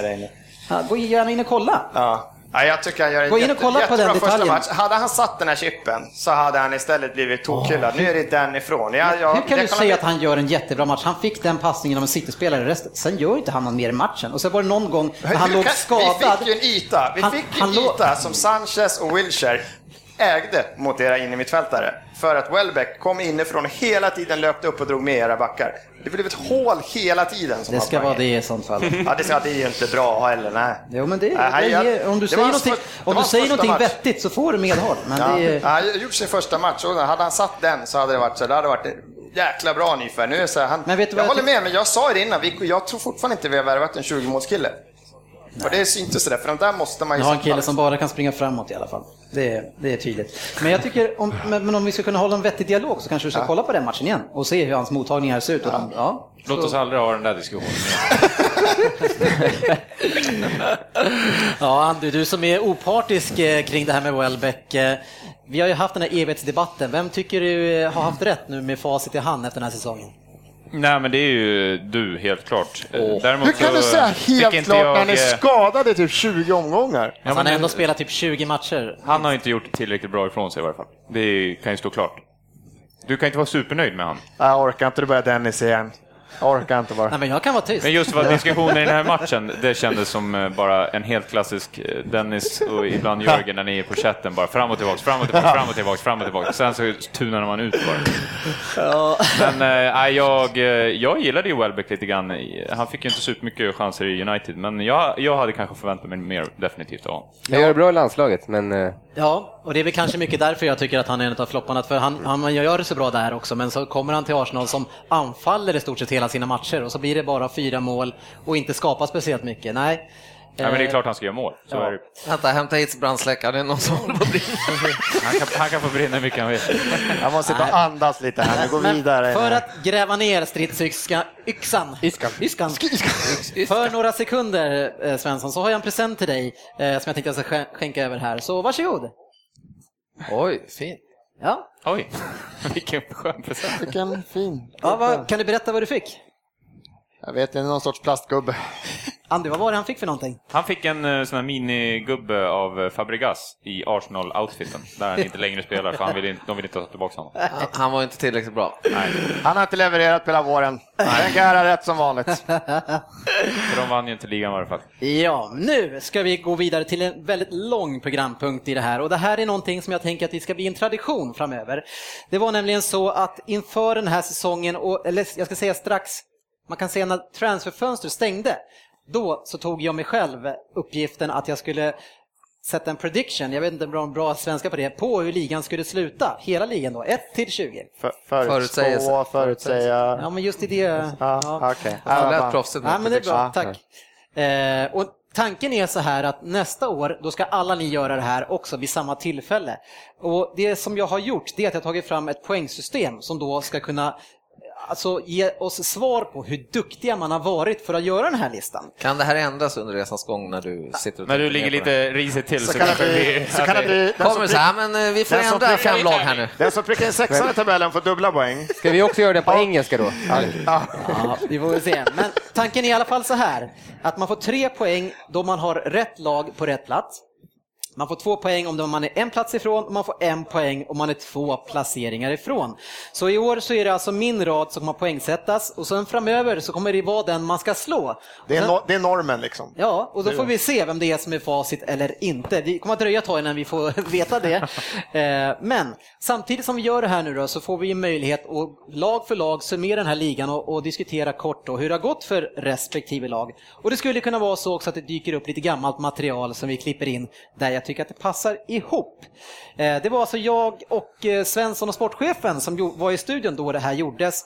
Så vi kommer även få höra lite grann Svensson och sportchefens tankar kring hur jag tippat och hur ni själva tänkte och, ni, och hur de lagen skulle hamna. Eh, Roligt, och- jag har haft så rätt hittills. Just. Ja. Andy, du har fått en uppgift av mig som du inte vet om. Du ska ta fram pappret och penna och sen ska du skriva upp och anteckna hur många poäng jag får. Mm. Och jag tänker att vi gör så här att vi kommer att höra ett klipp på vad jag tror att laget skulle hamna. Och sen kan du göra så att du berättar sen när klippet är slut, var laget hamnade på riktigt. Okej. Yes, och sen hur du skriver poängen, det får du göra som du vill. Rätt plats eh, på Tre rätt poäng. lag, tre poäng. Ja. Inga andra poäng. Och två mellan, eller vad sa Ja, är, det ett poäng, är det en placering ifrån får du två poäng och är det två placeringar från en poäng. Det hade varit mycket roligare om Jörgen hade fått den uppgiften och du skulle förklara för honom och så ska han Nej, simultant... jag förstår det finns fortfarande ett inte. skäl. Det finns det är snudd på att jag känner mig som Söderberg just nu, men vi kör. Vi börjar med det laget då först såklart som jag trodde skulle bli nummer 20 och det här spelades då in i början på september tror jag. Nummer 20. Nummer 20. Det känns som att det är lite av och på för Rednap och eh, därför så har jag lagt QPR där och jag tycker att det verkligen är av i det här fallet. Antingen så får han en gammal grupp av spelare att fungera eller så går det inte alls. Eh, och det känns nu som att den engelska fotbollen, nu måste de börja rensa ut den här typen av tränare. Man ser vilken fantastisk utveckling de nya tränarna har. Så eh, kanske dags att plocka in någon annan som inte bara vill köpa Peter Crouch till alla lag man har. Ja. Eh, jag tycker QPR känns eh, eh, väldigt tunna eh, efter de har gått upp, trots att man eh, vet att de har ganska mycket pengar och värvar väldigt mycket. Men bara en sån sak som att man har Richard Dunn som en av stöttepelare defensivt med Ferdinand, det gör ju att det räcker med att du är halt för att kunna springa ifrån det här försvaret. Långsammare Mertesen. Ja, faktiskt. Nej, eh, Sandro, en jättebra värvning tycker jag. Eh, Kranjčar vet i tusan om han håller fortfarande, men det kan ju bidra med en viss stabilitet. Men jag tror inte att det här räcker och jag tror att det blir ytterligare ett desperat januarifönster för att försöka rensa upp det här. Eh, men jag tror att man blir sist. Det här tyckte jag var oväntat. Jag tycker de kommer vara för strecket. Jag tycker ju om att få med den här lilla sista som någon, någon eh, tryckt in där. Ja, man hörde ju hånfullt jag menar att det var självklart att de kommer sist. Det var ju det jag syftade på. Det Du fick ändå in att Sandro var en riktigt bra värvning. Ja, men det tycker jag fortfarande på pappret att han Och är. Kranjčar som hoppar in i 90 Men det kan, minuten. du, det, det, du det inte kan han försvara. Welbeck är skadad och gör några matcher. Sandro var en riktigt dålig värvning. Kranjčar kan ge stabilitet. Ja, I 90 minuten Ja. varje Det här match. mytomani, det kommer vara något återkommande i den här truppen tror jag. Ja, det är möjligt. Men det, det är ju så här nu att jag ger ju er möjlighet här. Jag blottar mig här i, i 20 stycken gånger i rad, så får ni chansen att ge igen här. Eh, eftersom det annars är jag som eh, kanske lägger in de flesta klippen, så det är bra. Slå till, men faktiskt hade inte jag rätt lag på rätt plats här va? Ja, jag ska inte vara, gå händelsen i förväg, men jag tror att den hela den här punkten kom till för att du förmodligen har ganska många rätt. Ja, det är lite blandat. Men, Va? eh, vi Tror kör- du? Vi kör vidare. Plats 19. ja, det blir ju lätt så här att när man ska kolla vilka som ska gå, åka ut så blir det ju så att man le- letar bland eh, nykomlingarna. Eh, och det är ju lite tråkigt, men eh, tyvärr så, så har jag Burnley som nummer 19. Och Burnley har ju fin energi nu när man har kommit upp och eh, man har en vinnande känsla från förra året. Men man jobbar med väldigt små medel och eh, jag tror att i längden så, så räcker inte det här till. Och jag tror, det verkar som också att man är nöjda med att ha det på det här sättet och därför kanske man inte då ser det som jättenödvändigt att man verkligen hänger kvar i Premier League. Så nummer 19 blir Burnley. Ja, Ännu en trepengar för Dennis. Ja. Starkt. Nästan är en applåd. Ja Nej, vi håller, håller applåderna än så länge. Faktum var att förra året, så det vi gjorde inför förra året, det var ju att eh, vi försökte tippa alla som skulle åka ut och den gången hade vi inte ett enda rätt. Så, så lite nöjd är jag faktiskt med det där. Men vi går vidare med nästa. Två av två får du vara nöjd med hur som helst. 18. Den här gillar jag. Ja, och för att jag inte då ska tippa tre nykomlingar åker ut så har jag lagt in Villa här. Eh, laget känns väldigt tunt och Cleverly tror jag inte är mannen som lyfter det här. Man har börjat den här säsongen extremt bra och ligger trea. Eh, och det talar ju såklart emot att de åker ut. Men det här var min känsla innan säsongen och jag håller fast vid den fortfarande nu. Jag är alldeles ställd. Vi, kan vi förtydliga att det här måste, det är Dennis topp. Vi alla andra, vi har Ja, ingenting ja, med där håller jag absolut inte med. Alltså, Aston Villa kommer komma Ja, högre. Jag är alldeles, jag är alldeles tagen. Ja, jag vet inte vad ni vill säga här, men jag, alltså, jag, jag köper inte riktigt att ni ska håna mig från den här. Alltså, jag är tre poäng ifrån att ha rätt på den här också. Nej, men jag köper Jörgen, för han säger att eh, Aston Villa, han är rätt säker på att Aston Villa kommer komma högre. Ja, de kommer ju högre, de kommer ju en plats högre. Ja, jag är alldeles tagen. plats. Det var. Men två poäng fick du där tydligen, då. Ja. för det är om det var så på poängsystemet Precis. fungerar. Ja, eh, det var en riktig långkörare där också som vi pratade om mycket, men eh, det var ju alltså nära att Aston Villa Ja, men det var nära, men det roliga är att du var så säker. De, det var ju nästan, du hade nästan kunnat säga att de efter Burnley var i din inställning hela säsongen. De var så dåliga. Ja, Sen var det spännande att även när de gick väldigt bra i början så var du fortfarande säker. Så du, du, du fick ju rätt åt det hållet. Men, Ja. men att sitta och vara så säker. Ja, nej. Det var mycket roligt. Yes, nästa. Nummer 17. Och där har jag placerat Leicester, som jag eh, också är nykomling, men eh, de har ju haft eh, stora ambitioner länge med det här laget och äntligen har man lyckats komma upp. Och har redan lyckats med två fina skarpar och tagit poäng både mot Everton och mot Arsenal. Så jag tror att man kan krigas till och hänga kvar. Ja, och det här var ju så att Leicester låg ju dösist jättelänge, men jag hade ändå en känsla av att de skulle greja det här på något sätt och vilken uppryckning de gjorde om vi struntar i tippningen. Alltså. Och då krossade jag ändå United. Det var ju en av årets bästa matcher. Ja, härlig match. Det 5-3, det var den? Ja, man vände eh, 1-3 tror jag och gjorde fyra raka mot Den United. kommer jag ihåg, det var en kul match. Det kan ha varit en av årets bästa matcher. Men Cambiasso, vilken Men lirare. vad tar de här på vår sida? Är det sju raka eller åtta raka utan förlust? Eller man bara rada upp vinster? det var helt Fantastiskt alltså. Det är lite Tony Pulis förra året eh, vändning på det här. Och med befintlig tränare, vilket som gör det väldigt bra. Och med nästan ett sämre lag än... eh, Jag säger redan nu, de åker ut nästa. Alltså kommer de topp Men det blev... Men eh, apropå eh, vi pratade om förut att det kommer hit överbetalda stjärnor hit som inte vill spela för sina lag och se en som Esteban och Cambiaso som har spelat i Inter, jag vet Ja. inte, sen uppfann fotbollen och så kommer han hit och spelar för ett skitgäng Ja. och se han spela fotboll, speciellt de här Precis. matcherna går bra. Det är, Han har varit det är så bra. häftigt. Ja, alltså. fan vad häftigt han är se verkligen alltså. tvärtom där. Ja, snacka om hjälte. Alltså. alltså. Riktigt härligt. Men det blev inga poäng där va, Andy? Nej, du hade dem upp, eller de kom ju på 14 plats, förlåt. 14 alltså, det var bra gjort att komma upp till Det här är 14 inte alltså. alltså. Ja. Nästa. 16. Newcastle, de tror jag blir årets besvikelse. Eh, om i alla fall det var så att man trodde att de skulle hamna högt upp. Eh, jag tror precis som förra året man kan leverera ganska bra enstaka matcher. Man har bra målvakt, Janmat var ett bra nyförvärv. Men jag tycker att det här bara ser ut som ett franskt legionärsgäng och de har inte hjärta för att kriga i 36 omgångar. Eh, och som vi vet, att mycket av de här problemen kommer från ledningshåll där man inte ger bra signaler till den här spelartruppen. Och jag undrar också vad den här Pardew, vad han har för eh, status nu i omklädningsrummet och som med spelarna. Eh, men eh, om man har sexårskontrakt så spelar kanske inte det så stor roll. Newcastle blir lite av din hackkyckling kan jag känna. Så. Ja, jag Eller? tror inte mycket på dem. Vad, vad säger ni själva Newcastle? Jag är alldeles tagen här, jag vet inte vad jag ska säga. Men, men, men Per, nu sitter du i Aftonbladets lista och kollar vad de säger Nej, för att vi- du ska kunna säga emot. Vi försöker hålla reda på vart vi är någonstans i den här tabellen. Men Newcastle, ja, jag tror inte heller, de kommer ju inte utmana om liksom topp 4, topp 5, men de kommer ju vara ett stabilt så här, ni, åtta, mellan plats 8 till 10 för mig med de nyförvärv de har gjort. Och han, vad heter han på kanten där som ni gillar så mycket? Candela eller Camela- Jag tycker de, så, de kommer komma högre Jag tror absolut de kommer komma högre. Ja, vi får. Vi får lägga ut våra egna sen, det här är sant. Ja, kör vidare. Ja, vad hamnade Newcastle? De hamnade till slut på en femte plats, femtonde plats, förlåt. Eh, var långt femte? nedanför vad Per trodde, Nej, men 11 rätt poäng så nära vad du trodde. Ja, en tvåpoängare där också. Ja. Eh, och Och du hade ju rätt i det var Janmat också, det var ju faktiskt kanske en av de bättre spelarna i det. Ja, det syntes direkt att det var en bra kille som man, alltså man borde ha plockat kanske till United. Men Pardew där var inte han någon sorts eh, framröstad till någon sorts Han ville- Jo, han- han typ var- nästan årets coach. han fick Fast lite- inte för sitt Newcastle-jobb? Nej. Nej, det tror jag inte. Jag tycker ändå det är skönt att höra min bestämda, bara korta, koncisa. Ja, jag tror absolut de kommer högre upp. Utlägg. Per, hade ett utlägg på hamna. Vi hade ju ett annat utlägg kring Newcastle som var mycket trevligt under veckans appnyhet, så det tänker jag att vi ska lyssna på i samband med det här.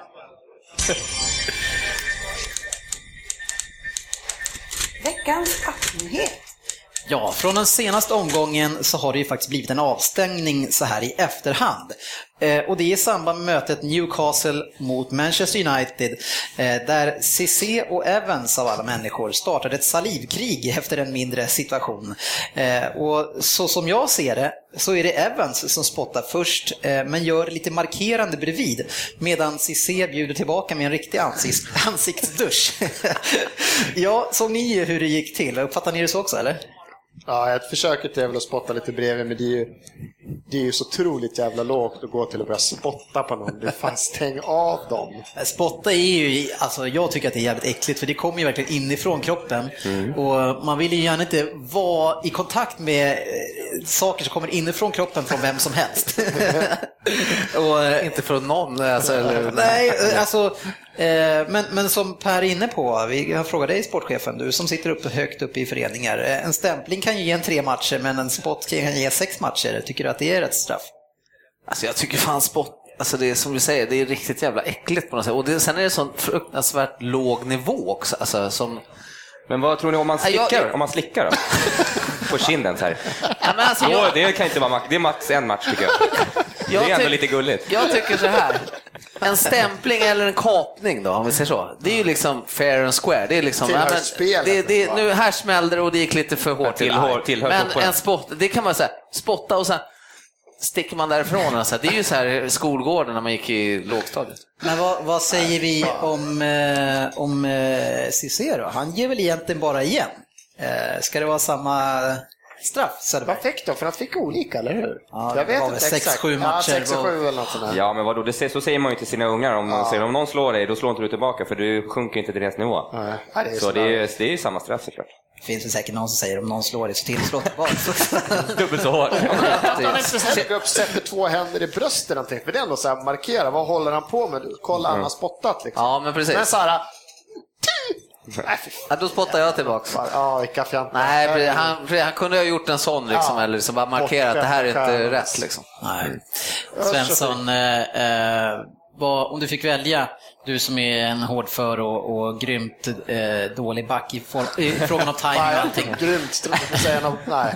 Men eh, dobbarna i, i låret eller en spot-Oscar, vad skulle du helst ha på dig själv? Tio dobbar i låret alla dagar i veckan. Alltså. Hellre en spot? Ja, ja, ja, fy fan. Ja, nej, men då så. Då Men jag du- delar ju ut dem, så vi får fråga Söderberg, för det är han som får dem. Ja, jag, nej, precis. Jag tar ju hellre lite spott såklart. Eller lite slick i ansiktet. Gärna en slick. är du arg på mig? Slicka mig. Gör något Sven. Gör något. Stånga mig. Nej, inte stånga. Tjuren Ferdinand har vi med oss. Vidrigt. ja, vi går vidare. Plats 15. Crystal Palace. Eh, Tonys anda tror jag finns kvar i det här laget och det är Pulis. Han har fått det här laget och spelarna i sig att tro på sig själva. Och eh, numera så är Shamak en självklar target. Eh, och det är även andra spelare som tar flera steg framåt. Eh, jag tror också att man kan faktiskt utmana om platser ovanför 15.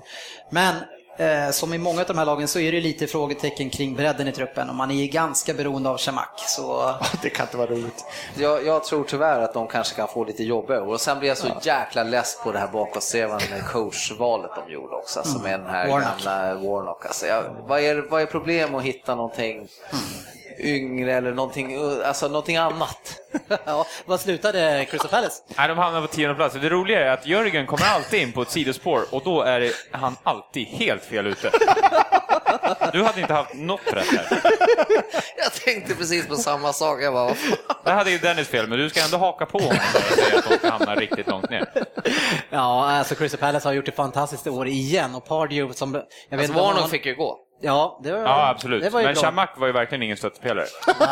Han spelar ju fan inte hela på, på hela våren. Nej, men ändå så i början där när de gick ju sådär, alltså, men då var det ju han, han var ju ändå den, en utav få bra då. Men sen när lyftet kom så var det inte på grund av honom. Nej, Det, verkligen inte. så var det absolut. Nästa. Plats 14. Tack. West Bromwich. Ett lag som jag tycker är svårt att placera in. Man har ett par bra nyförvärv i Varela och Lescott. Men jag tror att de här lika gärna kan hamna nere i nedflyttningsstriden. Eh, man kanske kan störa lagen som är precis under toppen, men annars tror jag att man får det svårt. Eh, jag tycker det är svårt, men eh, ja, 14 blir man då. Ja, vad blev de? Eh, De hamnade på 13 plats, 13 plats, tre poäng ner till eh, 14 platsen. Så du Ja. får två poäng. Det är Ja. okej. Oskönt Härligt. lag, oskön Ja. plats. Yes, nu kommer några snedseglare här. Plats 13. Sunderland. Eh, jag gillar verkligen Poirier och eh, jag tycker det känns som att han har en, en jättebra balans mellan kravställning och hur han motiverar sina spelare, i alla fall utifrån vad man ser på intervjuer. Eh, och det känns som att han han får med sitt lag och han får dem att liksom tro på sig själva i alla lägen och att man kan vinna alla matcher. Man har ju sett dem mot United borta här nu. Och, eh, ja, och nu har han ju fått eh, ett år på sig att sätta sin egen profil på det här laget. Och jag tror att han kommer att störa ganska många nu. Eh, och det som var ett stort problem förra året i mittmittfältet, så nu får vi se om Rodwell kan vara någonting som kan förändra det här. Ni tror ju själva mycket på honom och tjatar på att inte han får chansen. Så nu är ni väl glada att han får spela, eller? Med, med ett fantasylag. Ja, det... Jörgen där igen alltså. Han slängde in en fantasylaget, fick inte spela någonting. Du är en knappt. vandrande motsats. Allt Du du, säger liksom. mig, Det är helt alltså. otroligt. Jag jinxar Ja, det Men de störde väl inget lag tror jag va? Nej, de var ju väldigt snälla, men precis som alla år så ser det ut som att de gör det de behöver för att klara sig kvar i alla fall. Men vilket lag var de förlorade med typ 9-0? Var det inte typ mot Newcastle? Ja, eller var det Southampton borta? Nej, det var någon, jo, Ja, Southampton. längsta, Det var längsta mot resan. ja. Southampton borta.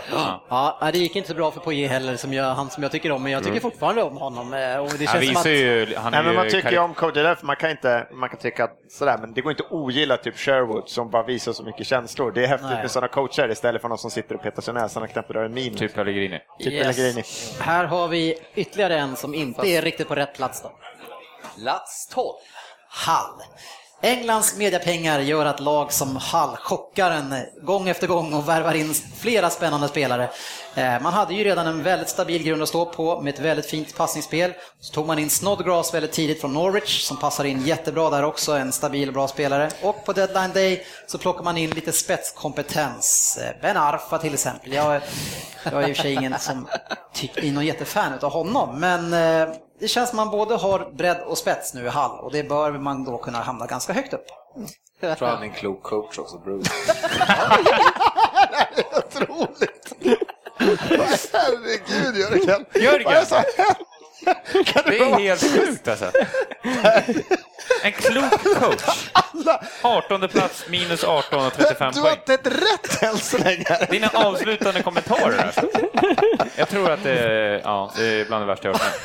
Vi pratade lite grann om det här förra avsnittet, att, att Hall har ju haft en, en väldigt märklig resa när man var i final förra året i Ja. FA-cupen och hade ett fint spel. Man fick bygga på lite grann och det känns som att de här skulle kunna klara sig bra med ett bra grundspel. Lite grann som Swansea har lyckats med och sådär, men det har ju inte varit ett roligt Hall alltså. Jag har ingen Det känns som att börjar de inte lite okej med... Spelar inte de bra mot Arsenal bland annat i början eller? De slog City också. Ja, de har ju spelat hyfsat bra mot bättre lag och lite sånt som Burnley, att man kan göra det svårt, man, man jobbar hårt, backar hem lite grann, men sen när man ska, Man när måste, man måste ta producera poängen. själv. Du måste, ja. du måste ändå ta de här poängen runt 40 för att klara dig kvar. Jo, men du måste vinna matcher Ja. liksom. Och de Men kan, Ben de kan Arfa kryssa. gick sådär va? Ja, han var ju sådär. Inte Men helt känns, nöjd känns det inte som att de tappade jävligt mycket sista månaden? Att de föll hårt liksom? Ja, det är Men svårt spelschema också. Eh, Ganska Svårt spelschema, de hade väl samma spelschema som alla Jo, andra? men sista månaden. Ja, okej. Ja. ja, vidare. Plats 11. Stoke. Laget som bara har släppt in ett mål mot Manchester City på tre möten. Och jag tror att de andra lagen då har eh, släppt in 140 mål tillsammans. Eh, och det, man har ju behållit det här tråkiga och stabila Stoke samtidigt som man har fyllt på med en hel del möjlighet till kreativitet. Men det är ju fortfarande så att de ställer ju upp med de här jävla Jonathan Walter som Helen på kanten och spelar de här tråkiga jäklarna trots att de har bojan liksom. Man bara, vad fan. Precis så jag tänkte också. Ja, nej, men det här är ju ett mycket bra lag som kan störa alla lag i Premier League, inklusive Chelsea, för att de bryr sig inte alls om hur det ser ut när de spelar. Till skillnad från ett ett lag som till exempel Arsenal som har ett spelsätt som är liksom, man, man är inte man är inte fåfänga helt enkelt. Eh, och jag tror att man kan hota högre upp i tabellen också, men eh, det fick bli en elfte plats. Ja, hur gick det för Stoke? De hamnade på nionde plats och det måste väl anses som jäkligt bra för det Alltså laget. spela borta mot Stoke, Jörgen. Är det en svår match, tycker du, för Liverpool? Det är ju antagligen den jobbigaste matchen. Det är en av jobben, ja, ja, det var en jobbig match. Vad den, blir det? Den är ju Ja, faktiskt... Vänta, jag vänta, men varit- lugn och fin nu. Hörru. Äsch, Hur många år sedan var det Arsenal sen de vann borta mot Stoke? Det är över tio år sedan, så lugn och fin där borta. Jo, va? men Ja, det är svårt. 6-0 ändå. Ja, 6-1. 6-1. Och förlåt. Gerard fick avsluta med ett fint mål också. Men alltså, sen har jag varit uppe i Stoke och tittat live på en match där och den arenan alltså är ju är Ja, och Den här arenan. Det är arenan som Du är ska inte spela mot Så sätt arenan. inte ett annat division 2-lag i på den arenan, då blir det svårt ändå. precis som sportchefen säger så var han ju där och vi fick ju lite rapportering om hur det fungerar och hur fansen var framför allt. Och vi kan väl lyssna lite grann kring eh, hur du beskriver fansen i Stoke. Man känner ju intensiteten då liksom. Mm. Det blir så jävla häftigt när man är där. Alltså man, är, det är ju fan, man skulle vilja åka på sådana här livematcher oftare. Vad är, utifrån att de har så bra fans, vad plockade du upp några ramser eller vilka var de vanligaste uttrycken som du hörde? Ganska mycket könsord. Swansea var ju där och de är kända för mycket får och det var mycket Jaha. när det inte gick så bra och, och domaren var inte så jäkla populär första, första halvlek. Men, men det där med fåren, hur togs det ut? Nej, jag, kan, jag vill inte uttala dem. men- men menar du att det var något sexuellt med får eller? Ja, ja det, den, skulle, den skulle tryckas på både här och där. Ja, det var en, en trevlig upplevelse antar jag. Synd att du inte var på deras sista match. Nej, då var jag ganska glad att jag slapp den atmosfären där. Ja. Nästa lag. Plats 10. Southampton. Man hade ju en enorm bredd i laget har det visat sig. Då det försvann ju spelare till höger och vänster överallt. Men eh, fortfarande så ser det här laget extremt stabilt ut. Och med Wanyama på mitten som styr och med Ward Prowse framför så eh, det känns som att man eh, kommer ha en jättebra säsong även i år. Och snart, jag vet inte hur långt kvar Jay Rodriguez har till att komma tillbaks. Då kan ju han ge Belle lite konkurrens där också. Eh, så jag tror att de kan klara sig på topp 10. Ja. Eh, De hamnade på sjunde plats och eh, ganska stort poänggap ner till eh, tionde platsen. Ja, 12 och, och, helt fantastisk säsong de har gjort Ja, med tanke på alltså, de spelarna som har förlorat och att, att inte Koeman rankas då kanske som bästa tränaren i år. Alltså gör han en sån här säsong till med Southampton, då är han, det är han som är en exportur för att ta över ett bra mycket Ja. större lag, om inte England och ett annat land. De hade ju Sadio Mané. Mané. Fantastisk spelare. Och gällande han Rodriguez, han gjorde inte en kamp va? Nej, han är skadad. Vad hände med honom? Var han, alltså, han Han- vart aldrig hel. Nej. Eh, Det var ju så här under den här säsongen att, att vi pratade väldigt mycket kring domarna och vad de höll på med. Och, och försökte själva också bedöma situationer och vad vi tyckte att domarna skulle göra. Och just i en match med Southampton, jag tror att det var mot Liverpool, så fick vi höra Söderbergs tankar kring hur det borde fungera på plan. Vi lyssnar på det. Jörgen, nu ska vi komma in på ditt ämne rätt snabbt, för det händer ju grejer efter 15 sekunder redan. Så är det Juricic, heter han så? Juricic. Juricic. Eh, som görs ner av Kahn redan efter 15 sekunder efter en långboll tror jag. Och jag tycker i och för sig att han faller ganska lätt. Hur känner ni? Nej, jag tyckte inte det var straff. Nej, Nej, han faller för lätt gör han ju. Men det borde ju ha på något sätt ha fått domarna att tänka så här, "Ja, nästa gång då blåser jag kanske. Alltså har man inte varit säker. Fast om det inte var straff då? Nej, men det var inte det. Nej. De ska ändå få kompensation. Han kanske var Nej, men de brukar kompensera. Jo, jag, jag förstår vad du menar, men vi kan inte säga igen att det var inte så här, för sen tycker vi ändå att han borde ju kunna blåsa Alltså, nästa. nu var det Jörgen Söderberg som sa det. Ja, härligt. Plats nio. Ja, West Ham. Och det här är en liten chansning att sätta dem nia. Eh, Det är ju inte på grund av att det är Big Sam som är en fantastisk manager, men det känns som att vindarna sakta, sakta börjar blåsa för Hammers. Och faktiskt efter storlagen så känns det som att West Ham är en attraktiv klubb om man inte kan komma till de bästa. Och något som då bevisar det, det är ju då att Alex Song kommer till det här laget. En spelare som säkert många lag skulle vilja plocka in. Men han väljer alltså West Ham. Och med det här nya eh, arenan som är på gång så tror jag att West Ham de kommer att smyga, smyga, smyga och till slut kommer man eh, kanske vara uppe bland topp Vad heter han, Argentina där som håller på nu? Fan, heter jag tapp... Nej, men de är... Ah, skitsamma. Jag tycker också de ser intressanta ut. Det finns, finns potential där. Yes. Ja, vad blev det med West Ham till slut? Nej, de, hamn, de låg ju där du trodde Mm. väldigt länge och eh, de hade ju otroligt risig vår. Men eh, de hamnade på tolfte plats. Ja. Och fortfarande faktiskt har sju poäng upp till nionde plats. Det, det Var var West, för dåligt. var West Ham en av de här lagen som hade chans att gå ut i Europa? Nej. Ja, herregud. Det Du kan ju var- inte hacka på Den, Men- men- den ska men- vi inte Nej, gå in på. Men lugn och fin nu. Lugn. Alltså, West Ham kommer spela i Europa, fast de kommer spela i Europa League. De fick ju fan, eller fair Ja, fair play. play-plats. Det var det du hade på känn. Ja, De kommer ta fair play i år. så jag hade rätt. Plats Åtta.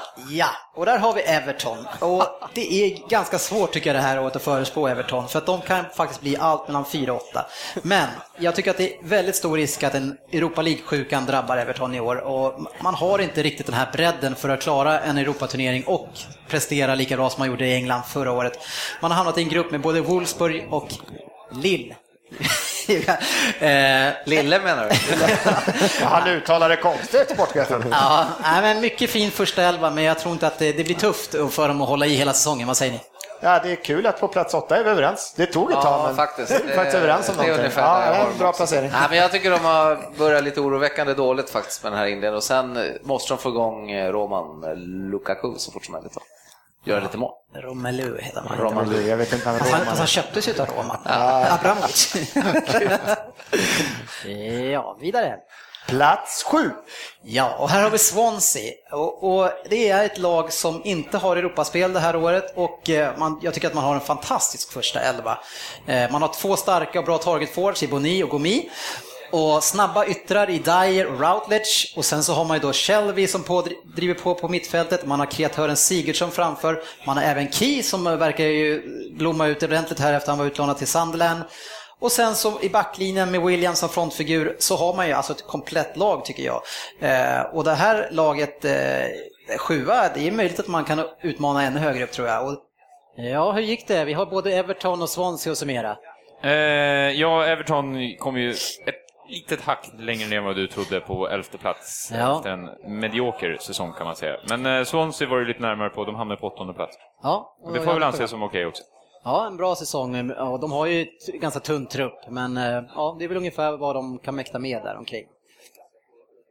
Plats sex. Ja, nu börjar det dra ihop sig lite grann här. Och på plats sex har vi Tottenham. Eh, och det Spurs-fansen hoppas det är att Pochettino då ska kunna förvalta de köpen som han gjorde förra året. Men jag tycker fortfarande att det här laget känns felbalanserat. Eh, man har Bentaleb tycker jag som ser väldigt självklar och fin ut som mittfältare. Men annars i försvaret så känns det lite för tunt och eh, det känns som att man har ett par nivåer kvar för att kunna utmana om topp 4. Eh, och sen så det där med Lamela, jag ser inte riktigt att han håller eh, för att leda det här laget. Ja, jag håller med dig till fullo där. Mm. Igen. Ja, det är två platser nu av vad är det, 15 lag, så att det är spännande. Ja, det blev ju ungefär eh, så som vi trodde för dem, men de lyckades knipa femteplatsen till slut. Ja, det var ju för att Liverpool var lite för dåliga där. Så att, eh, för Tottenham hade inte heller en stark avslutning. Nej. Att de kommer så högt upp ändå, med tanke på att man tyckte inte de vann de matcherna. Men det var ju som sagt för att Liverpool var ännu, Ännu sämre sämre. Ja, slutet. men sam, lika många gånger som And påtalar att Liverpool är ganska dåliga så ska jag nästan börja nämna Everton. Borde vi inte ha högre krav på dem? Jo, kanske Ja, typ en precis. två, tre placeringar Ja. högre. Men ni ska ju vara kanske i varje fall etta, två. Ja, ja, oj, Med de eh, satsningarna. Kommer vi till topp 5? Nummer fem. Och här har vi Manchester United som innan deadline day tills nu har tagit tre placeringar för mig. Jag hade dem som åtta innan.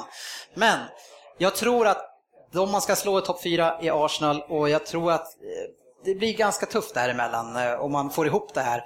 Eh, Det man ska glömma det är att man köper ihop mycket spelare nu. Nu ska de här lära sig att spela ihop också. Det är nästa grej. Och om man ser kreativt sett och framåt sett så ser det ju, har det inte sett bra ut.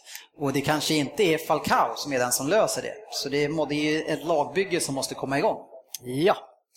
Ja, du... Det var femteplatsen va? Ja. De hamnade ju på fjärde plats. Ja, bra gjort Efter en, eh, kanske en medioker höst, men en lite bättre vår. Ja. Väldigt mycket bättre vår. De Gea är ju, tycker jag, eh, mannen bakom en Champions League-plats. Om man ska se över hela säsongen. Ja, det var ju några matcher de, som, de, som, de, som han räddade dem. Ja, under hösten. Så, Håkan lyssnar inte så att han är inte med på Nej. Nej, men det sker och sen, och sen de matcherna väl Carrick var hel och ville spela, då var han ju riktigt bra. Absolut, så var det. Eh, vi pratade ju som sagt med Schmeichel lite grann och då fick vi eh, en möjlighet att fråga eh, honom kring Manchester Uniteds vinnarmentalitet, för den är ju väldigt känd, och i alla fall så som den var förr. Och fråga han vad den eh, berodde på. There's a lot of talk about that winning mentality that you have in Man United. Uh, could you say that it started with that year and and so on, or did it ex- exist before you got there? Yeah, it, it, uh, as soon as Alex Ferguson walked through the doors of Old Trafford, it began. Okay. He came into uh, a dressing room which had uh, a lot of good players. A player like Paul McGrath was there, but he was also one of the first players he let go. And Paul McGrath went, went to Aston Villa, and in this Premier League season, by the way, he became Player of the Year in, in England. He was seven times Player of Aston Villa, Player of the Year, an unbelievable player. But he was also someone who uh, who had personal problems. He was sort of the old type of of um, of player who went to the pub far too often, Yeah. drank too much, and he was. So Alex was trying to sort of change the whole culture of of, uh, of not only Manchester United became the whole of England, but Manchester United. He wanted his players to be serious athletes, professionals, understanding that you know what you ate, what you what you drink, everything you did had an impact on what you did on a Saturday afternoon. So he was him and Norman, Norman Whiteside, you know, players like that were moved on. So it began. The winning mentality really began when he came through the door. Around the time when I joined the club, uh, he was nearly there with his first perfect squad, and the perfect squad was the guys who had the mentality that if they lost the game, they would cry for days until the next game. Yeah. They just could not accept losing. They were desperate to win, and he wanted players like that. Um, so, so what happened in in that period when the Premier League was just introduced was that we were starting to win, and we were starting to create um, this winning mentality, whatever that is. It's very difficult to put words on it, but younger players coming through the ranks or players coming in from outside straight away catch on to it. Because there was this in training there was no acceptance about pulling out a tackling or not scoring or or not concentrating you know. There was sort of like this this judge judgment system within the squad itself. So he didn't have to do of course he managed some of course he didn't have to do much of it because it, it was in the squad. Yeah. and that is that sort of carried on and carried on. So all he had to do was to make sure it was there Mhm. by bringing in the players to. So Yeah. Okay, so it's how he chose the different Yeah. players with that winning mentality individually. Ja, och det där är lite grann på temat som vi har pratat om tidigare, att, att de här spelarna som brinner för att vinna matcher, att det, det, det känns nästan, alltså det är en hemsk sak att säga, men det känns nästan som en utdöende art, att det är liksom det är så mycket annat som måste till för att man ska bli motiverad för att ge allt, Svensson. Ja, men sen, jag tyckte, jag återkommer när han säger i början, Paul McCrath hette han va? Mm. Som kanske var en av de bästa spelarna. Ja, men är det det bästa för klubben att den spelaren är här nu? Eller är det jag som ska styra klubben? Eller är det den spelaren som kommer innan mig som kanske är ledaren? Ja. Då släpper jag hellre honom. Och det är det Sir Alex var otrolig på. Att släppa spelare som Beckham, Ronaldo.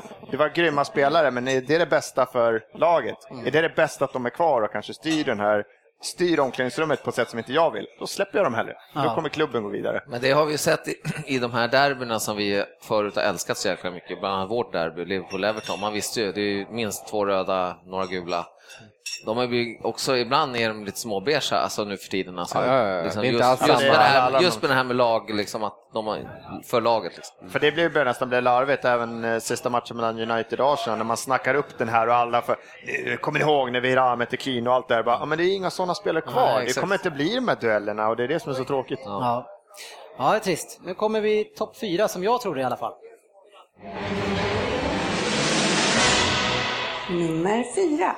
Och nummer fyra kommer de som prenumererar på den här platsen. Och det är där jag tror att man hamnar i år också, det är Arsenal. Eh, däremot så tror jag inte man kan upprepa succén från hösten, men ändå klara det här att komma fyra. Eh, men det känns fortfarande som att man behöver lösa problemet med en defensiv mittfältare och man har ju möjligheten då i januari kanske att plocka upp någon om någon har kommit på kant någonstans. Eh, och sen så måste jag ju säga, som jag har sagt många gånger förut, jag är tveksam till Wengers eh, kunskaper taktiskt sett för att eh, ta sig an stormatcherna. Det är, varenda gång vi kliver in i en stormatch så är det någonting som känns konstigt. Ja, Svensson. eh, Hur har det gått egentligen mot topplagen i år? Har du koll på det? Ja, topplag och topplag. Vi vann ju borta mot City. Nu vill jag inte räkna det som ett topplag riktigt ännu, eftersom Nej. man bara varit det på. Men- det har ju gått bättre. Alltså den här säsongen är, har ju varit bättre mot topplag, men det har ändå varit bättre mot topplagen. Är det, är det så här som Till, alltså, bollinnehavet till, skillnad, ungefär? till skillnad från att stå på det noll poäng i den interna topp 4 så gör Så vi inte tre det poäng nu. Mot topplagen. Ni är fortfarande för dåliga för Vi att... slog City. Vi kryssar... Ja, ni, men ni, ni hade det ändå Ja. ganska tungt tror jag. Men eh, ja, det här har ändå varit en Ja, återkommande diskussion. Som, som jag vi pratade en stund om stora matcher kanske var när vi slår United borta på Old Trafford. i F- Nu var det inte i ligan utan det är FA-cupen. Men att vinna de där matcherna borta, vi slår City borta, vi Mm. slår United borta även i FA-cupen. Det var väldigt viktigt. Och nu gjorde vi det som vi pratade om, det med att kanske att Weger ändå tänkte om lite. Han ändrade om. Vi, det här, vi kan inte ha 65-70% i bollen i den här matchen utan nu måste vi tänka om lite. Sen var det Biter av. Nummer tre. Ja, och som City-supporter så hade nog de flesta trott att jag skulle hålla City som eh, ett eller två på den här listan, men jag har Manchester City som trea. Eh, City är absolut en utmanare till titeln, men skälet till att jag tror att City får problem att eh, ta sig an då de ovanför, det är att jag tycker inte att man känns lika hungriga som de andra två lagen gör. Är ni chockade över min plats tre? Nej, väldigt oväntat. Jag var helt säker på att Mannen helt utan självdistans prickar in sitt eget lag som trea. Det, här Det var fan totalt stort oväntat. måste jag Ja. Ja, en tredje plats hade jag tänkt där. Eh, Och, det kanske inte är det mest chockerande. Det kanske mest chockerande är de som jag trodde skulle komma tvåa. Så vi kan väl summera de här tillsammans sen. Nummer två. Liverpool nummer två. Det är som jag ser Englands mest underhållande lag och när man då fick in Balotelli, då löste man tomrummet Oj. över Suarez. Inte att man lö- löser lika många mål utan att man ger Sterling och Sturridge mer fria tyglar och framförallt den Sterling kommer ju, alltså han kommer ju vara brutal det här året när det blir lite lugnare kring honom. Per? Nej, nej, eh, jag tror att de kommer med, men jag, jag, tror inte, jag tror inte lika mycket på dem. Jag tror de kommer vara gjutna där uppe på toppstriden, men tre eller fyra har de. Jag tror inte de kommer komma lägga det som ett eller två när säsongen är slut. Ja, där kan man ju snacka om att någon var ute och seglade lite grann. Och det var ju inte bara jag som blev lurad av Balotelli, Svensson berättade innan också. Eh, Men det var, vi hade ju sett honom borta mot Tottenham tillsammans med Sterling och Sturridge. Och det såg ju fantastiskt lovande ut. Men sen efter det så var det totalt noll. Alltså. Ja, det, Ja. hände, det hände inte så mycket mer va? Jag tror jag, jag kan eventuellt ha haft Liverpool som etta Ja. Innan säsong. ja. Hamnar Eh, de inte. Nej, utan de som vann. Nummer ett. Ja, och inte kanske så oväntat och ganska tråkigt att säga det, men eh, i det här året så känns det som att det är alla mot Chelsea lite grann. Det är de man ska slå det här året. José Mourinho vinner nästan alltid andra året med sina klubbar och då när han har fått det här laget som han vill. Ja, precis, det var lite avklippt där, men eh, det är väl lite grann som vi säger, alltså det är, det är svårt att slå Mourinho-lagen när han har fått ha dem ett tag, för att han, han vet exakt hur han ska manövrera sina egna lag mot respektive motstånd också. Ja, men det är inte bara det. det är, jag tycker nyförvärven, att vi pratar om att Liverpool tar in Balotelli. Ja, det är lite chansning, men det kan gå bra. Och vilka, ja, men vilka spelare vi har värvat, de här klubbarna. Men Mourinhos, de här, jag vet inte, man, jag skulle inte kunna rada upp så här, tre storförvärvningar som han sätter på plats i sin startelva som så här riktigt floppar. Sen kan man säga, vad är någon Quadrado som knappt har spelat och sådär. Men de, de här första, hans ryggradsspelare och sånt här, det är helt, de bara går ju rakt in. Men det roligare du säger det, det är med att Mourinho år två Ja. alltid vinner. Eh, De här klubbarna som inte ger eh, managern en chans år två. De har han ett år och sen nej, du har inte presterat, du får gå.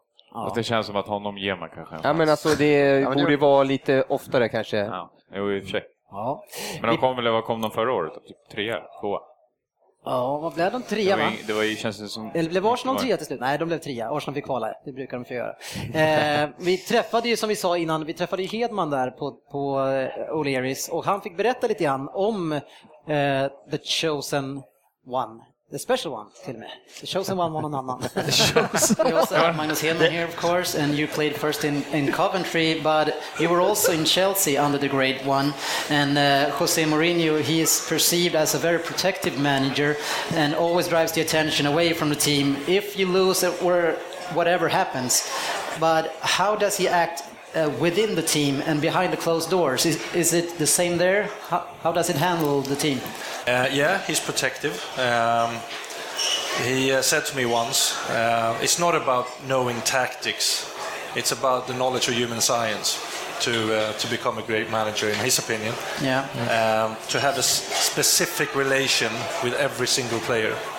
Because Yeah. they're, they're different human Like beings. Ferguson. Yeah. Like Ferguson. And um, tactically, he was fantastic. We played Manu in uh, Arsenal in the in the cup final and had a bad first half. He just went to the board, crossed over Makalele's name, a guy who has won the World Cup. Just crossed him out, gave him a high five. Bad day at the office. Okay, guys, this is what we're gonna do, and he gave us three points. And he just felt like, okay, we're gonna go out and win this game because he was fantastic tactically. Um, and you know, the honesty and when you when you when you get a player to respect you and to feel that you care about me, Yeah. well, you can also then go on the other side and put pressure on them Yeah. and, and demand things from them. Mm-hmm. But you have to have both sides, and he's fantastic that way. Because us that looks from a club and I see him from the outside, mm-hmm. it gets a little bit funny, ridiculous when he go out and defends Costa after doing what he does, and it's like, well, it was nothing, and it, it it's just a bit silly to me. Yeah. And but it works maybe to strengthen the group. That's I think all the three managers are like that. They try to defend their players. Yeah. And uh, it, it's Arsene Wenger is the childish. blindest person in the world. Yeah. Never seen Without a anything. shadow of a doubt, yeah. I didn't see that. no, but you, you, you're not gonna you're not gonna slaughter your own player in the press, No. in the media, and and um, there was one incident. There was I'm not gonna say who it was, but it was a player at Chelsea who um, who had a, a, an affair with a girl, a page three girl. You know, it was a big story in the Sunday papers. And we all thought, what's Mourinho going to do about this? Is he going to be upset? Is he going to, you know, give him, fine him? Or Mourinho jumps in the dressing room. It was only me and two other players there, with the article, put it up on the guy's locker, and just ran out. you know, that's how he he just kill bad things for the for the uh, for the team. If they if he's gonna slaughter someone in media, his Yeah. own player, that's not gonna happen. But what he says in behind closed doors, that could be a different thing. Ja, otroligt spännande att få prata med honom. Man får höra verkligen inifrån hur det var på riktigt. Man kan ju sitta och anta saker, men här får man ju verkligen svaren. Eh, ja, det var ju topp 20 och det var ju så här att eh, inför eller i samband med det här avsnittet så fick ju både sportchefen och eh, Svensson, ni fick ju möjlighet att tippa era 1 till 5 för att kunna liksom fylla på det här. Eh, och under det här året eh, som vi har kört nu så är det en sak som Svensson har sagt oftare än någonting annat och det är att United ska sluta topp 4, för det har han sagt hela tiden.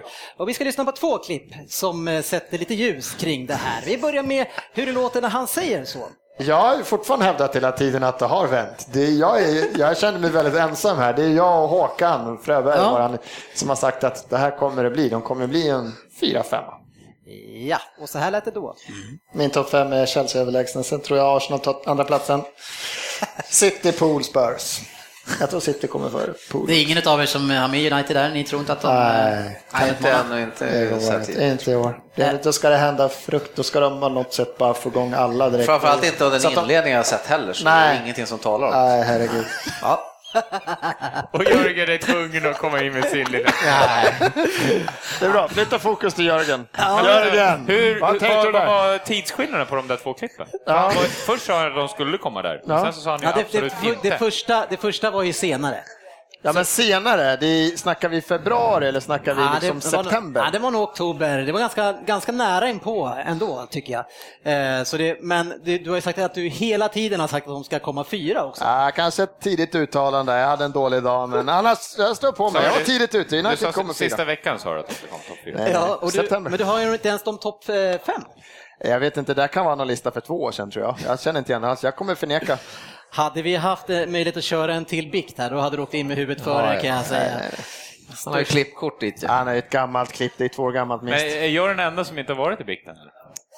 Ja, om du säger att du inte har varit där så Jag tror det kan det nog kanske Du vågar vara så. aldrig sticka ut hakan Nej, eller? Nej, Nej, precis. verkligen. Spela safe. Eh, så här är det. Vi har ju en hel del lister kvar på våran eh, agenda, men de ska vi ta i ett litet eftersnack sen. Eh, för nu ska vi avsluta den här eh, podden med att gå in kring våra tävlingar och tips som vi haft under året och sen så har vi även finalen i Vem där? Och det var ju så då att vi hade några andra tävlingar som avgjordes lite grann innan. Eh, vi börjar med den här.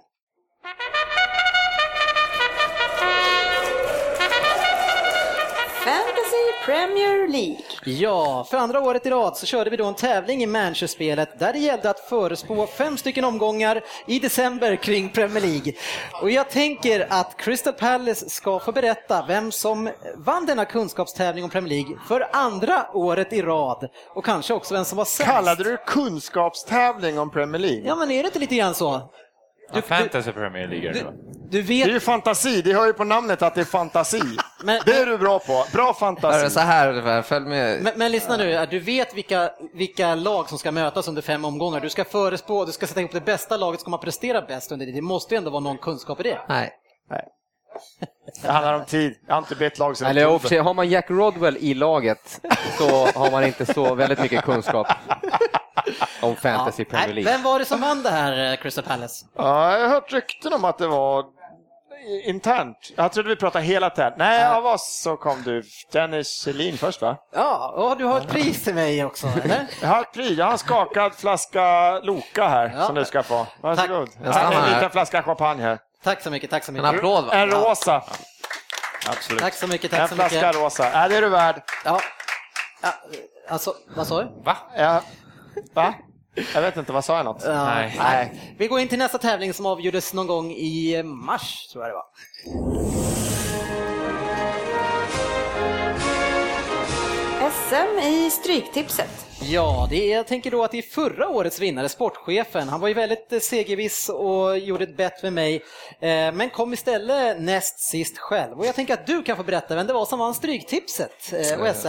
Jag har ju väldigt dålig koll på det, men jag har fått berättat för mig. Att jag måste ju få överlämna den här med varm hand till dig, självklart, Dennis Kjellin. ja, tack så mycket. Men där var det jämnt. Ja, det var jämnt alltså. Han, du ställde en sista fråga i slutet där, men eh, Svensson, eh, hur känns det att jag vinner båda de här två det här året?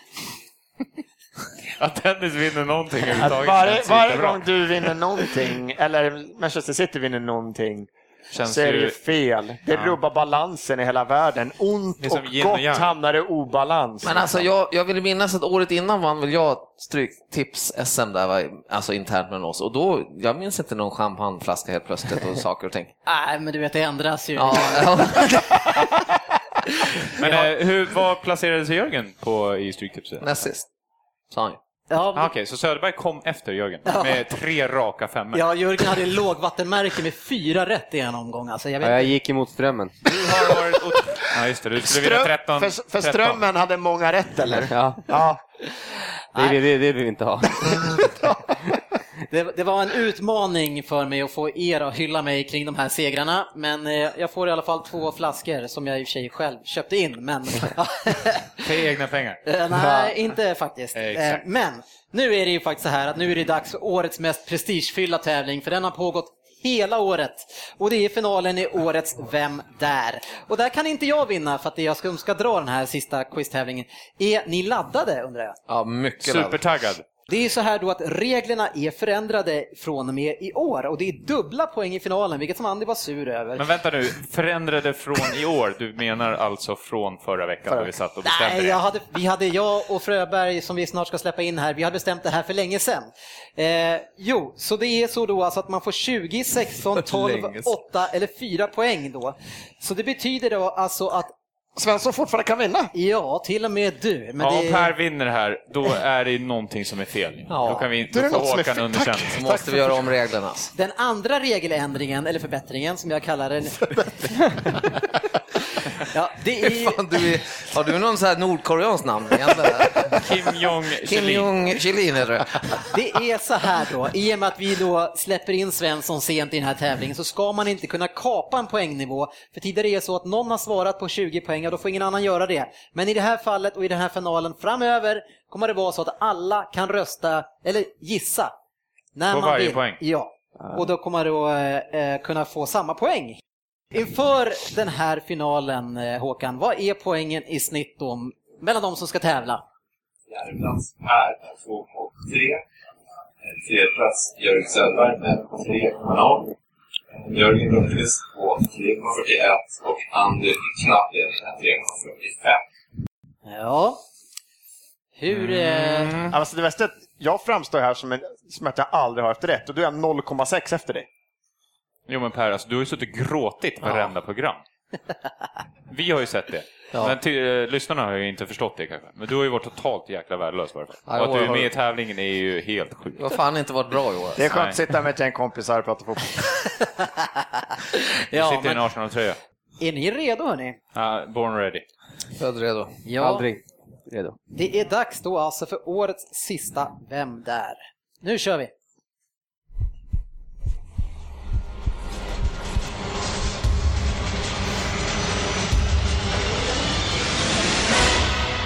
Vem där? God dag PL-podden, alla lyssnare och ni som sitter på den lokala sportbaren i Rosersberg. Jag vill först säga att det är en ära att få vara spelaren i finalen på årskrönikan. Så här i slutet på karriären så får man ju vara glad för den uppmärksamhet man får. Även om såklart de flesta ser upp till mig ändå. Jag har representerat sju klubbar under min karriär, om man bortser från landslagsuppdrag såklart. Min karriär den startade i en mindre stad och innan det hade jag varit väldigt framgångsrik i ungdomslandslagen. Jag fick sedan chansen 1999 att skriva på för det stora laget i Turin. Där väntade Carlo Ancelotti som tränare och jag skulle lära mig mycket, även om det inte blev en enda match med A-laget. Efter äventyret i Turin skulle jag 2001 lämna Italien och faktiskt få spela med svenske Johan Elmander. Och där stannar vi på första nivån. 20 poäng alltså. Ja. Det är riktigt.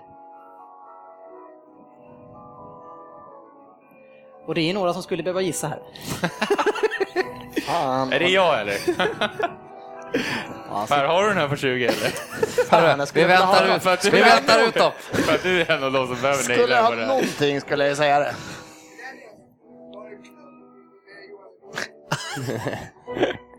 Nej, jag, jag gissar. Ja, du gissar. Jag måste ju gissa. Ja, ja, ja, det är bra. Eh, Ja, då har han gissat då, så då går vi ner på 16 poäng.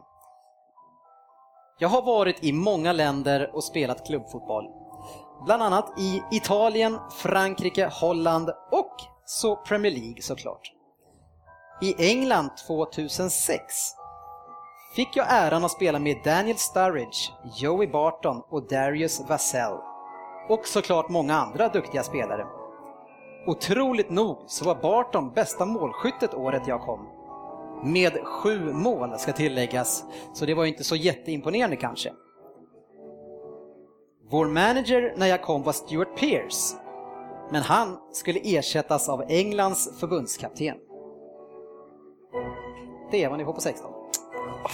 Fan, det här känns som att man ska ha nästan. Håkan sitter och ser Ja, han ser så jävla glad ut. Jag vill inte säga något. Fan vad glad han ser ut.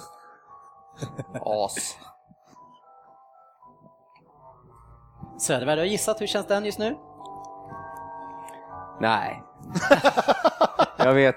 Det är helt sjukt vad mycket länder han har varit i och sen Ja, även i det här laget som jag... Tänkte gissa på Mille där, men han har inte varit i Turin va? Är det ingen som ska dra till på 16 på den här? Nej, alltså vanligtvis så går vi vidare ganska snabbt. Ja, men nu är det final. Fråga en gång till då. Är det vem, vem vill bli miljonär eller? Är du helt säker? Ja, det verkar mer och mer som det här kommer att stå mellan sportchefen och eh, Andy här. För 12 poäng. Förbundskaptenen och jag blev konstigt nog inte en lyckad kombination. Men det var ju en del skadade inblandade och det blev en ganska kort tid i England tyvärr. Så 2008 så lämnade jag för Holland.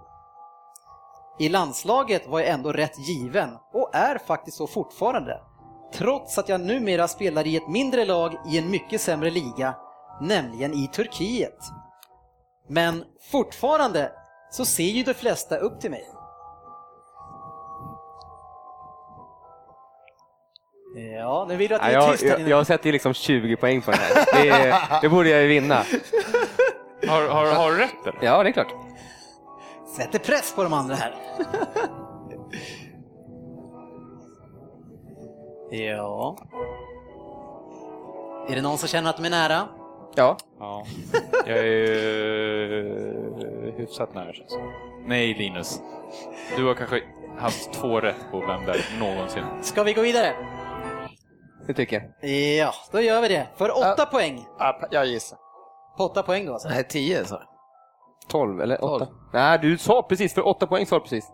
Nej, jag sa innan. Ja, han får den där. Jag har inte sagt någonting där. Så han får också på 12 poängsnivån. Så nu kan du gömma den där. 8 poäng. Jag föddes 1981 och blir i år 34 år, precis som Söderberg. Just nu spelar jag i Kasimpasa i Turkiet. Förutom att det mest är inhemska spelare där så är ju även Ryan Babbel också där. Även om man på min position kan hålla på ett tag så börjar man ju snegla lite grann hemåt. Kanske så skulle man gå tillbaka till det laget där man firade stora triumfer med svenske Kim Källström. Och då menar jag inte i Rennes 2006 där jag, Kim och även svenske Erik Edman spelade då. Där stannar vi på åtta. Det där är för lätt. Fan vad, Ja, då, fan. vad dåligt att de inte tar det. Skönt att få säga så ett avsnitt det här året. Skämtar Ska vi torska det här på slutet? Det är head to head här och ingen tar det. Ja, Head fast to head. jag- Om inte vi tar det så har ju någon av era jävla Jag undrar hur det är, om inte Söderberg är vinnarsätet här nu, men det, det Gå krävs... vidare till... Eh, två poäng nu. Ja, fyra i alla fall. Nej, ni får en, några sekunder till.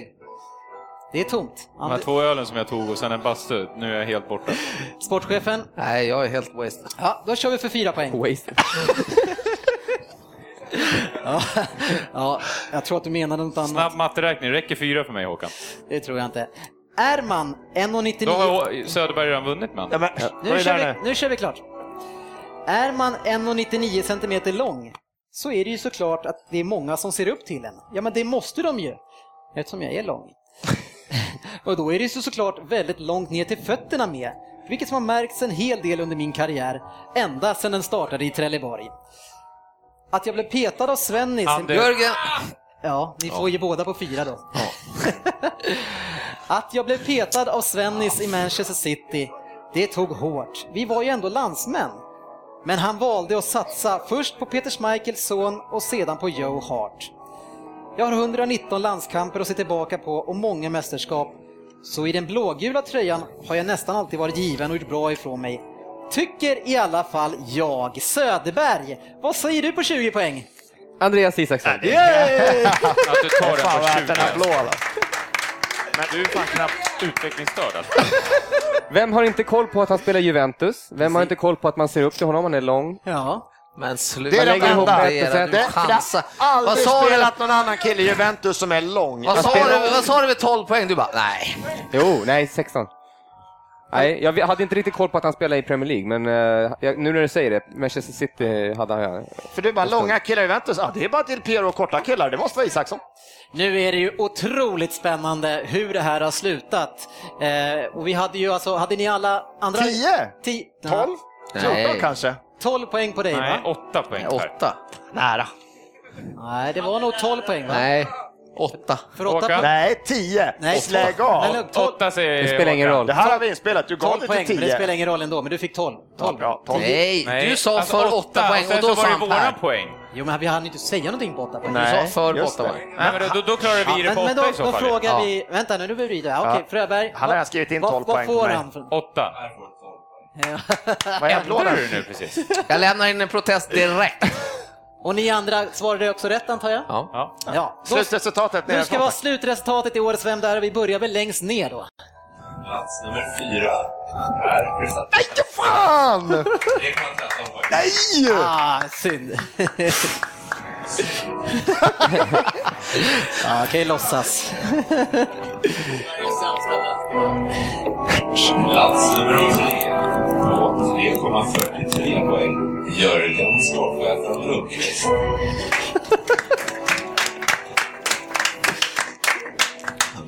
Las. Och på plats nummer två. 3,48 poäng. Andersson Grönberg. Oj, två raka andra platser. Kul. Alla glömmer en andra plats. Efter en riktigt stark uppläsning på sista rundan med totalt 3,59 poäng. Ja, det är fantastiskt. Ja. Grattis! Fantastiskt. Nej, du får inga handslag av mig. Det var en fantastisk ny regel du la in där också. Ringde ni varandra innan och snackade om? En ny regel och han klarar den nästan direkt på eh, Ja, ingen men information. eh, jag tycker ändå att du, gjorde ju, du hittade ju de här nycklarna som fanns på 20 poäng. Ja, eh, många 10 poängare genom året, alltså genom det här året Nej, också. Jörgen Söderberg. Men Jörgen Söderberg, du satt vid 12 poäng och sa jag, har- nej, jag är helt nej, borta. Nej, nej, men nivån efter det. Men jag, jag hade ju jättekoll på att han spelade med Elmander och att han var för Juventus i början där. Och 99, det stämde väl in. Det var mitt lilla där faktiskt med Elmander som jag försökte... Och att man såg upp till honom och tänkte en lång spelare, oh, vem är det? Jo, Jo, EMs Isaksson, E- självklart. EMs längst... Inte Crouch, inte, nej men ingen, nej, men, Isaksson eh, för Faktiskt fan. eh, EMs längsta spelare i Ukraina där. Håkan Fröberg, lång nix, Isaksson. Det är ingen bitterhet som vi hör här borta. Jo, det är extrem bitterhet. Och, Festen är över, vi går hem. Söderberg som inte ens fick vara med förra året för du kom sist. Ja. Dra hem det här. Och Svensson som kom först förra året. Vi vänder på steken i år. Vi delar lika. Ja. Fast Svensson kom ju ändå eh, sist. Ja, men det där måste vi räkna på seriöst. Jag tog, jag tog jag 14 nu, 16, vad sa vi? Det ändrar sig hela Ja, men tiden. de vände väl på steken. Det var precis Stort grattis eh, till dig Jörgen. Eh, fantastiskt roligt även om inte alla här tycker det. Eh, och nu så vill vi faktiskt tacka för den här krönikan och den här säsongen. Eh, hoppas att ni är med ä- oss även in i nästa. Eh, det är ju inte omöjligt nu att i sommar att vi kanske kör ett silly season avsnitt eh, om vi får ihop det med semestrar och annat. Ladda gärna ner vår app PL-podden från Google Play eller App Store och där kan ni följa Si- silly season direkt från alla engelska källor vi har. Och som vi sa tidigare, alla Vem där kommer snart dyka upp där. Ja, mina vänner. Tack Ja, för den här säsongen hörni. Ja, men tack. Ja, tack själv. Tack själv. Bra Bitter jobbat. sweet end.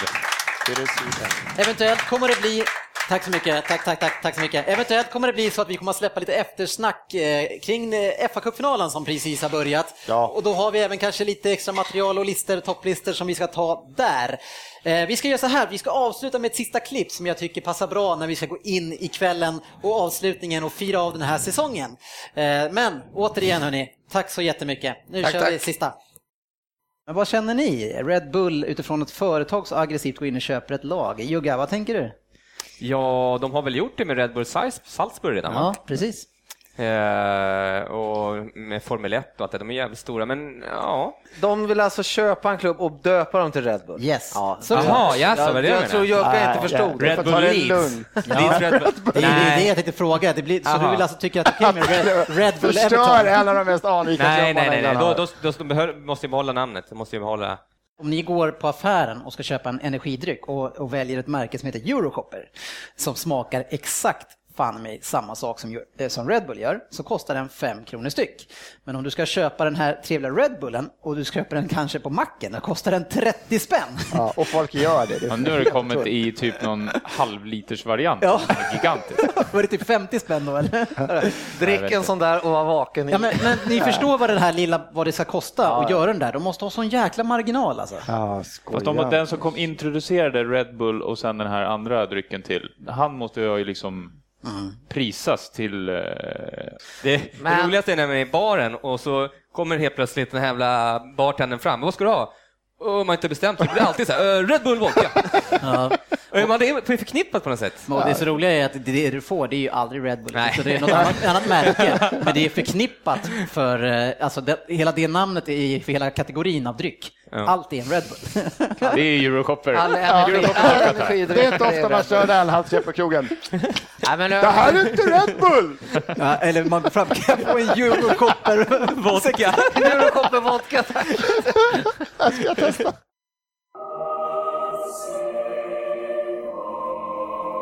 soul.